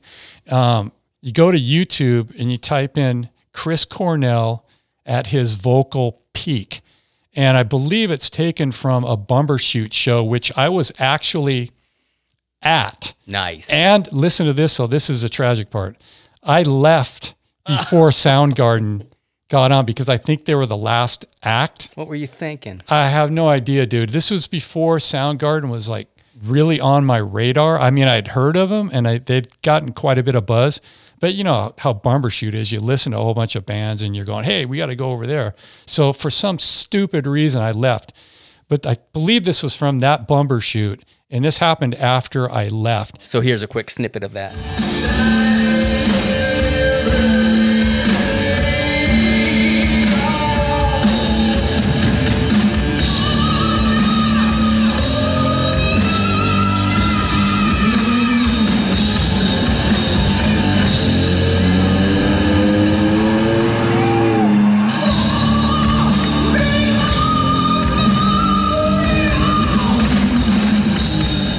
So go to uh, Chris Cornell at his vocal peak on YouTube and listen to what he could do with his exceptional range and his, his just the ability to do something and sound almost inhuman. He's a fantastic guy, man. Fantastic talent. Chris Cornell and that whole that whole sound, but it's mainly Soundgarden for me, and that whole Seattle sound kind of transitioned me out of that that that EBM, uh, you Sure. know, that kind of thing. And that's when I really got in. And that's when my, by the, by the way, that's when my hair got super long because that was right before the John like Larson. Chris thing. Cornell, yeah. Yeah. Cross between Jesus and Chris Cornell. Well, you know, uh, for me, you know, there's been a lot of really talented musicians that have come out of Seattle, but to me, Chris Cornell it was is at, is at the top of the list. Uh, as far as a singer, just as, as singing ability. Later, he went to play with the guys from uh, uh, former guys from Rage Against the Machine, and formed Audioslave, which was super successful also, which is really kind of a cool thing that. Uh, but as far as that whole scene, I think he from Seattle, he's probably for me at the top of the talent list. And that's including Jimi Hendrix, which I'm not giving any slight to, because Jimmy was probably the most influential modern guitarist of, of the modern age as Coming far as of rock and roll coming out of Seattle also. Yeah, I pulled one more song from Chris Cornell, something that he recorded later on in his career, just to give an example of the diversity of his talent level. She was more like a beauty queen from a movie screen. Said, don't mind, well, what do you mean? I am the one who would dance on the floor and around. She says, I am the one who would dance on the floor and around. It takes a lot to pull off a Michael Jackson cover and do it this well. She said her name was Billie Jean, and she caused a scene. And every head turned with eyes that dream, being the one who would dance on the floor and around. I'm getting a nod from Dez over here. People always told me, be careful what you do. Don't go around breaking young girls' hearts. Mother always told me, be careful who you love. Careful what you do before the lie becomes the truth.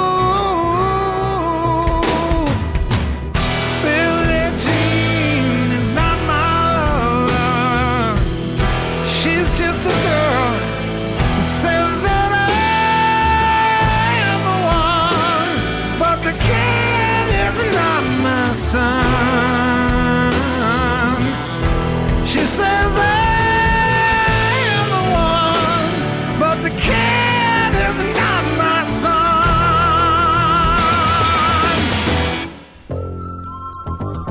What you listening to? I wanna know. Hey, mister. What you listening to? LP, 12 inch, cassette, 8 track?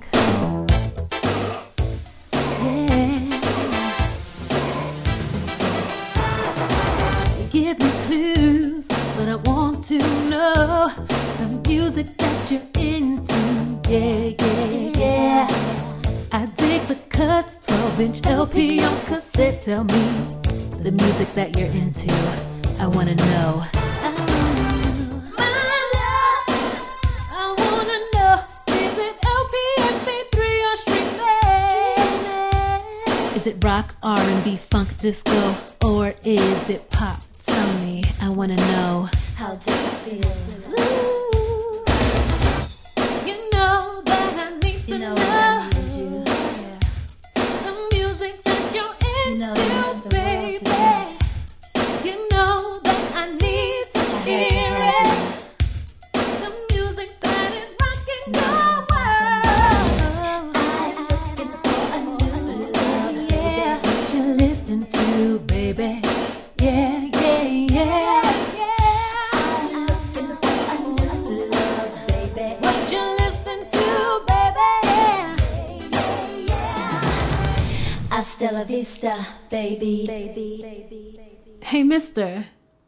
listening to?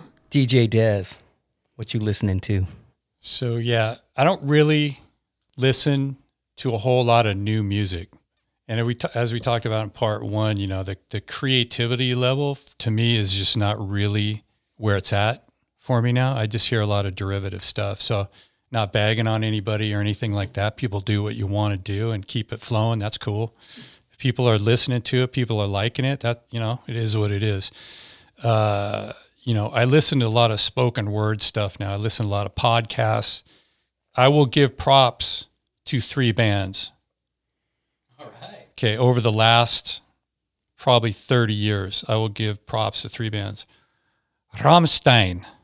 It's a German band. Okay. It's very popular. People know it. Google it. Well, Google it, yeah. Uh, I got to give props to three bands over the last 30 years. All right. Uh, you know, there's more than that, obviously, but Rammstein, which is a German band who sing in German, but they put on some really crazy shows. Google it. They're really cool. They're kind of a, a hard kind of metal, uh, but sonically and rhythmically, they're pretty. They're pretty cool, and they're they're gigantic. They're a worldwide gigantic sensation. They're cool because they're doing something that nobody's done before. You got to watch them. If you don't, if people who know them, they know. Uh, they've been around for quite a while. Uh, I'll give props to Radiohead. Uh, I'm a creep. We heard back in the 90s. You know, this is kind of came out of that post grunge kind of thing. But Radiohead has been consistently a super innovative band throughout the years, and they're still going strong. Uh, as far as the third one, Tool. Tool is is the other band that has consistently produced.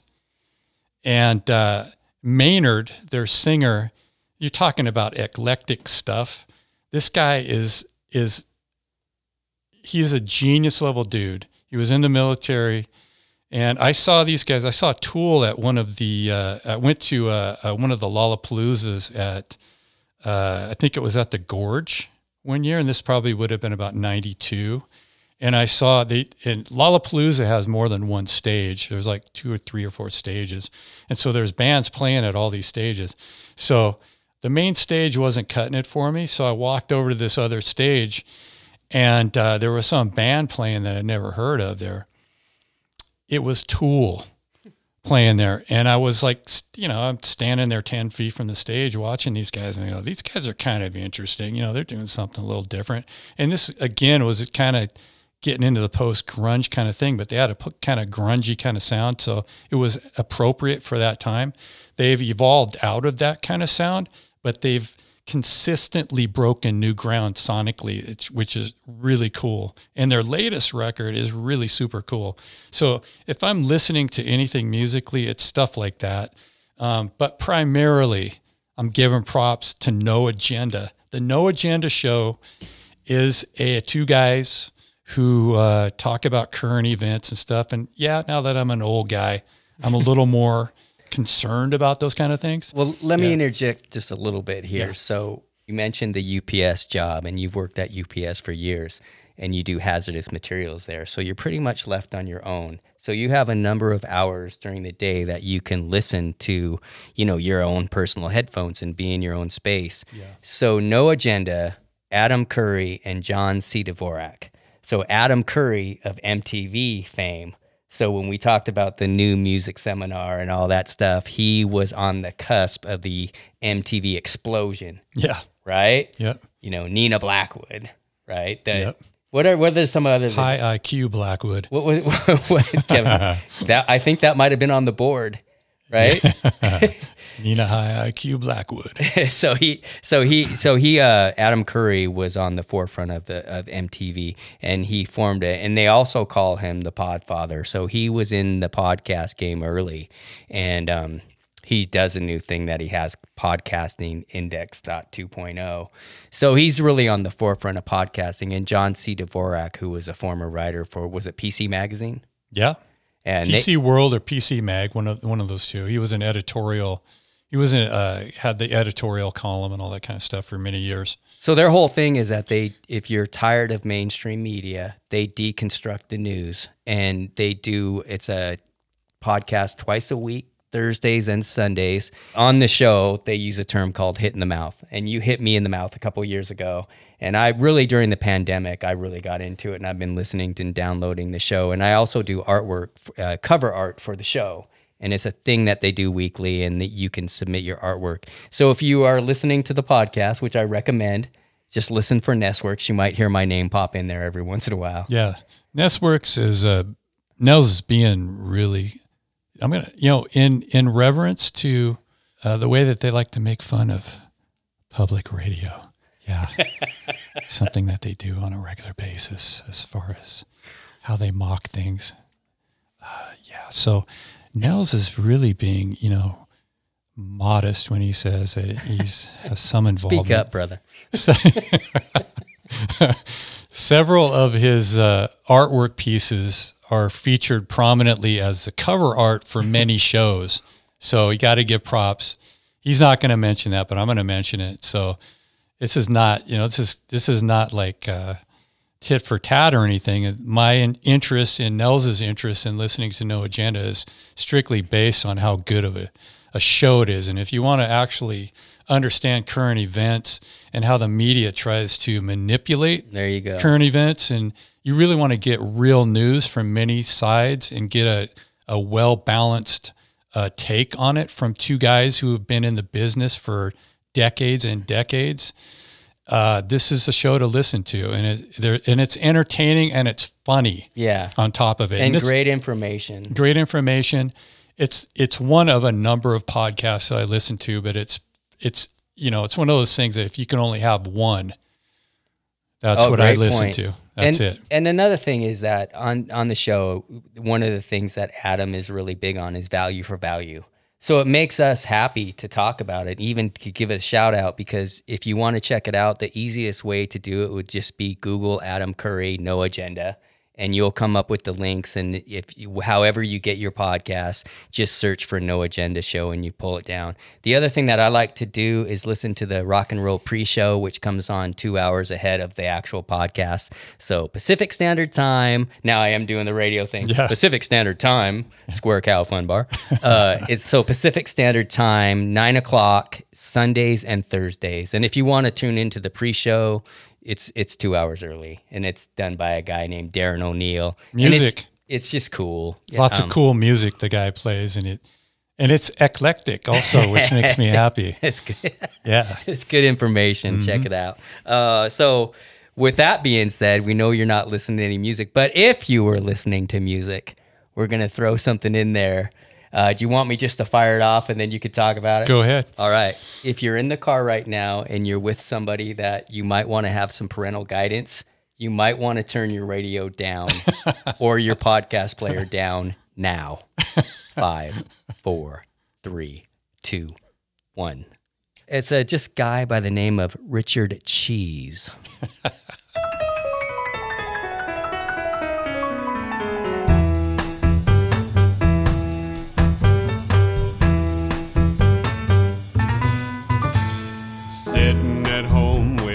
dick on hard, so I got the black book for a freak to call. Picked up the telephone and dialed the seven digits, said, Yo, this RC baby, are you down with it? I arrived at her house, knocked on the door, not having no idea what the night had in store. I'm like a dog in heat, a freak without warning. I have an appetite for sex, cause me so horny.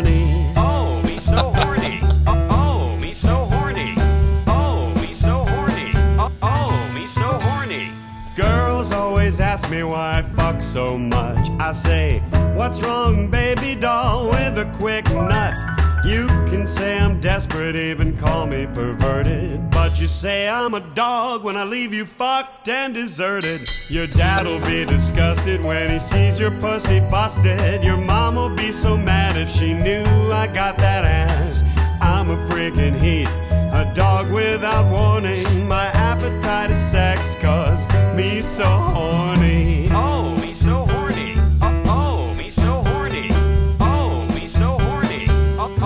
The horn section's so horny. oh, me so horny. Oh, me so horny. Oh, me so horny. Me love you long time. You said it yourself, you like it like I do. Put your lips on my dick and suck my asshole too. I'm a freaking heat, a dog without warning. My appetite is sex, cause me so horny.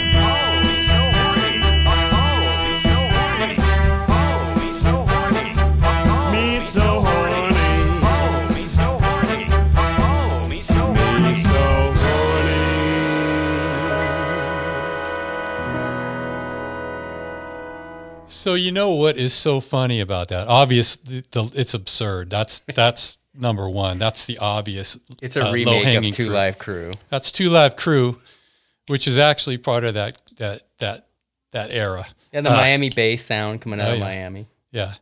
Uh, thing is, lawsuits, lawsuits after that. Dade County. the thing is, is that Richard Cheese kind of encapsulates kind of what my attitude is towards pop music. That's a good point. where he has turned it around. He's because of the lack of creativity and all that kind of stuff. He has turned it into something of something to mock, in effect, but doing it in a very uh, talented way, and and that's how derivative things have become, which kind of wraps up the whole you know thing about what we were talking about earlier with derivative music nowadays. Yeah, but it's funny. Okay, so with my selection, I'm going to do a two song feature this time. And I'm going to go back to a mashup that I did back in, I think it was early 90s. And just like the song that we featured with Nitzer Ebb and Cameo Word Up, I did a mashup with Word Up and Janet Jackson. And this, remember, this was done in the early 90s on a four track cassette deck. So the sound quality is a little shaky, but it will do. Break beat. Break beat. Break There's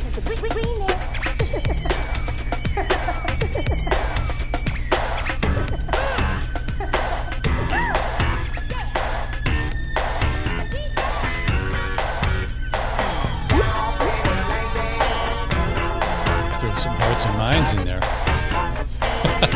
We did.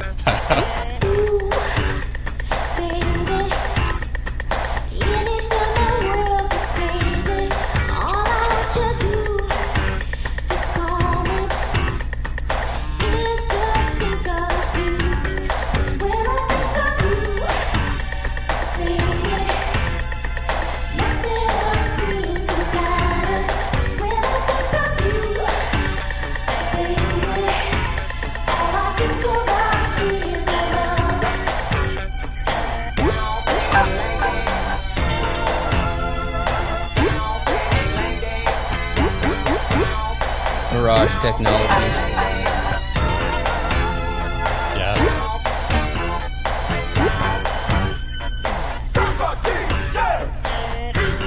You know, that might have been my Roland.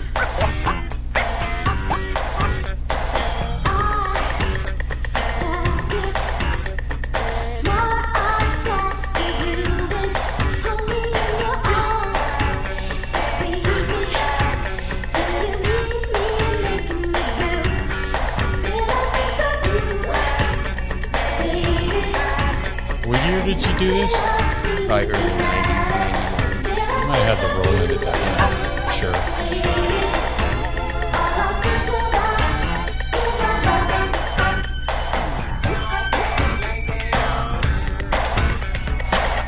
That's some Newcleus coming in.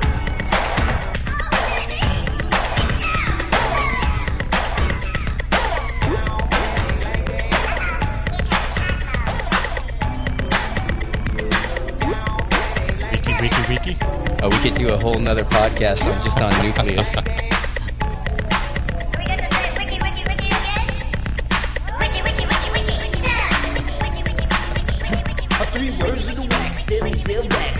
Can't go wrong with Newcleus.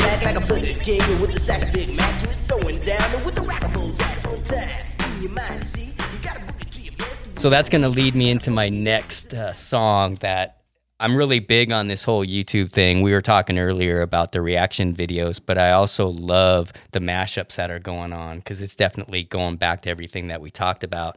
So the guy that I've been listening to the most is McClintock, and I'm going to get into that song right here because this is for me. This has been the mashup of the year so far. Yeah, and he's taken it to a level where he's taken the redundancy and he's put combining it to create something different. Gets me down. you got it tough. I've seen the toughest around, and I know, baby, just how you feel. You got to roll with the punches and get to what's real. I can't you see me standing Flawless. Waylon Jennings. Yeah, it's just this guy is super talented because he just comes up with combos that don't seemingly would not make any sense, and it's it works like every time. Might as well jump. Go ahead and jump, jump. Go ahead and jump.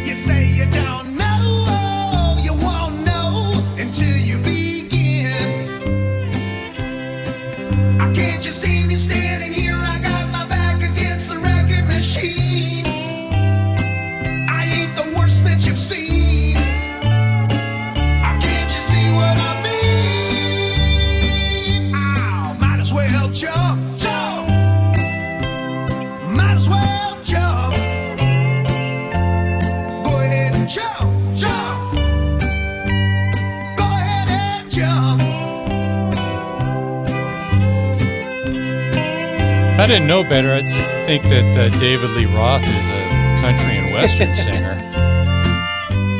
especially with "ow," you know, scream, his scream,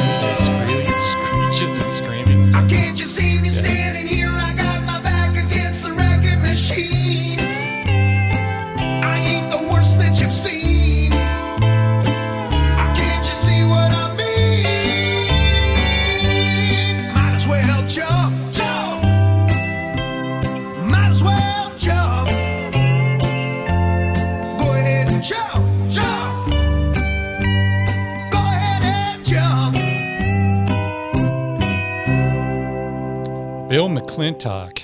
Yeah, my advice is if you're into that type of stuff, then then YouTube that because he's got a lot of content and like Dean was mentioning, it's just crazy mashups and a couple things to say about it though. One, the technology is now here with the digital workstations and you can quantize things and tempo match and talk about there's also a website something that we were into earlier in our DJ careers for me later in the career but mixing the correct keys of the songs Yeah. which you'd have to look at a chart and I, I it's called Camelot Music and you see it on I think it's TuneBat now is that you can click on a song see what the BPM is and the key of the song click on it and see what are compatible mixes and that that in my opinion that's what McClintock is a genius at is combining those factors and the seamless taking songs that you would never think would go I would have never thought to take Waylon Jennings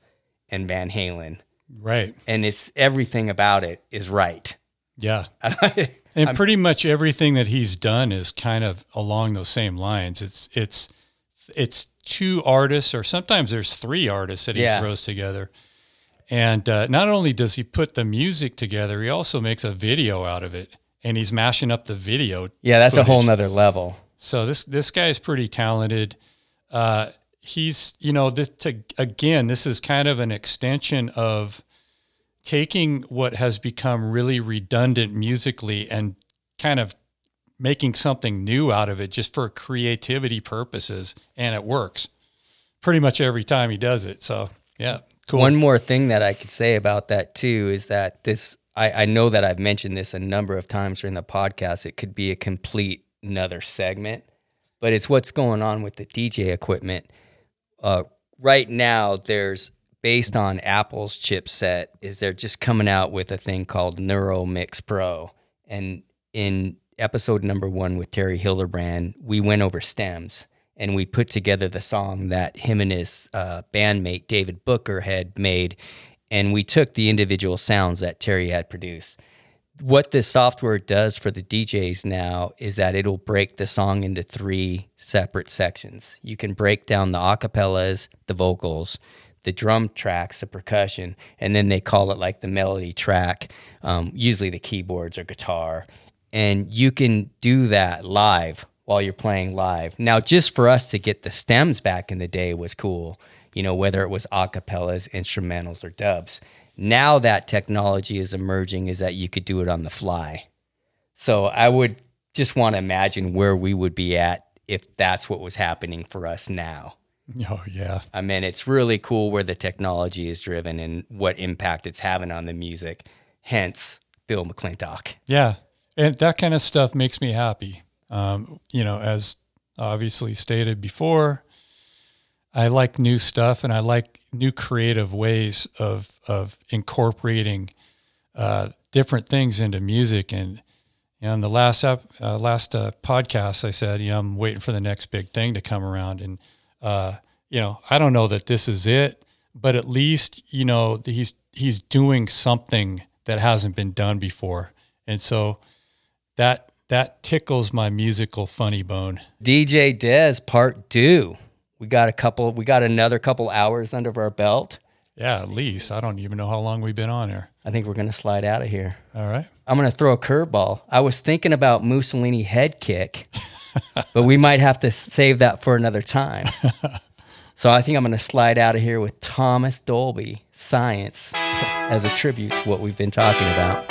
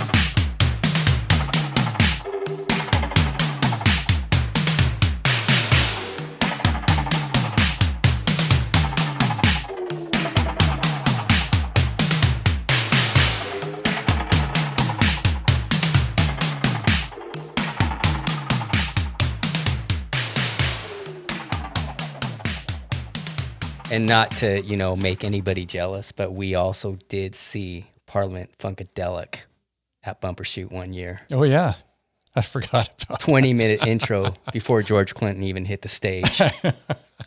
it was like butter. Yeah. uh, that was good times, man. Good times. I made a living at 120. Thank you very much. I'm good.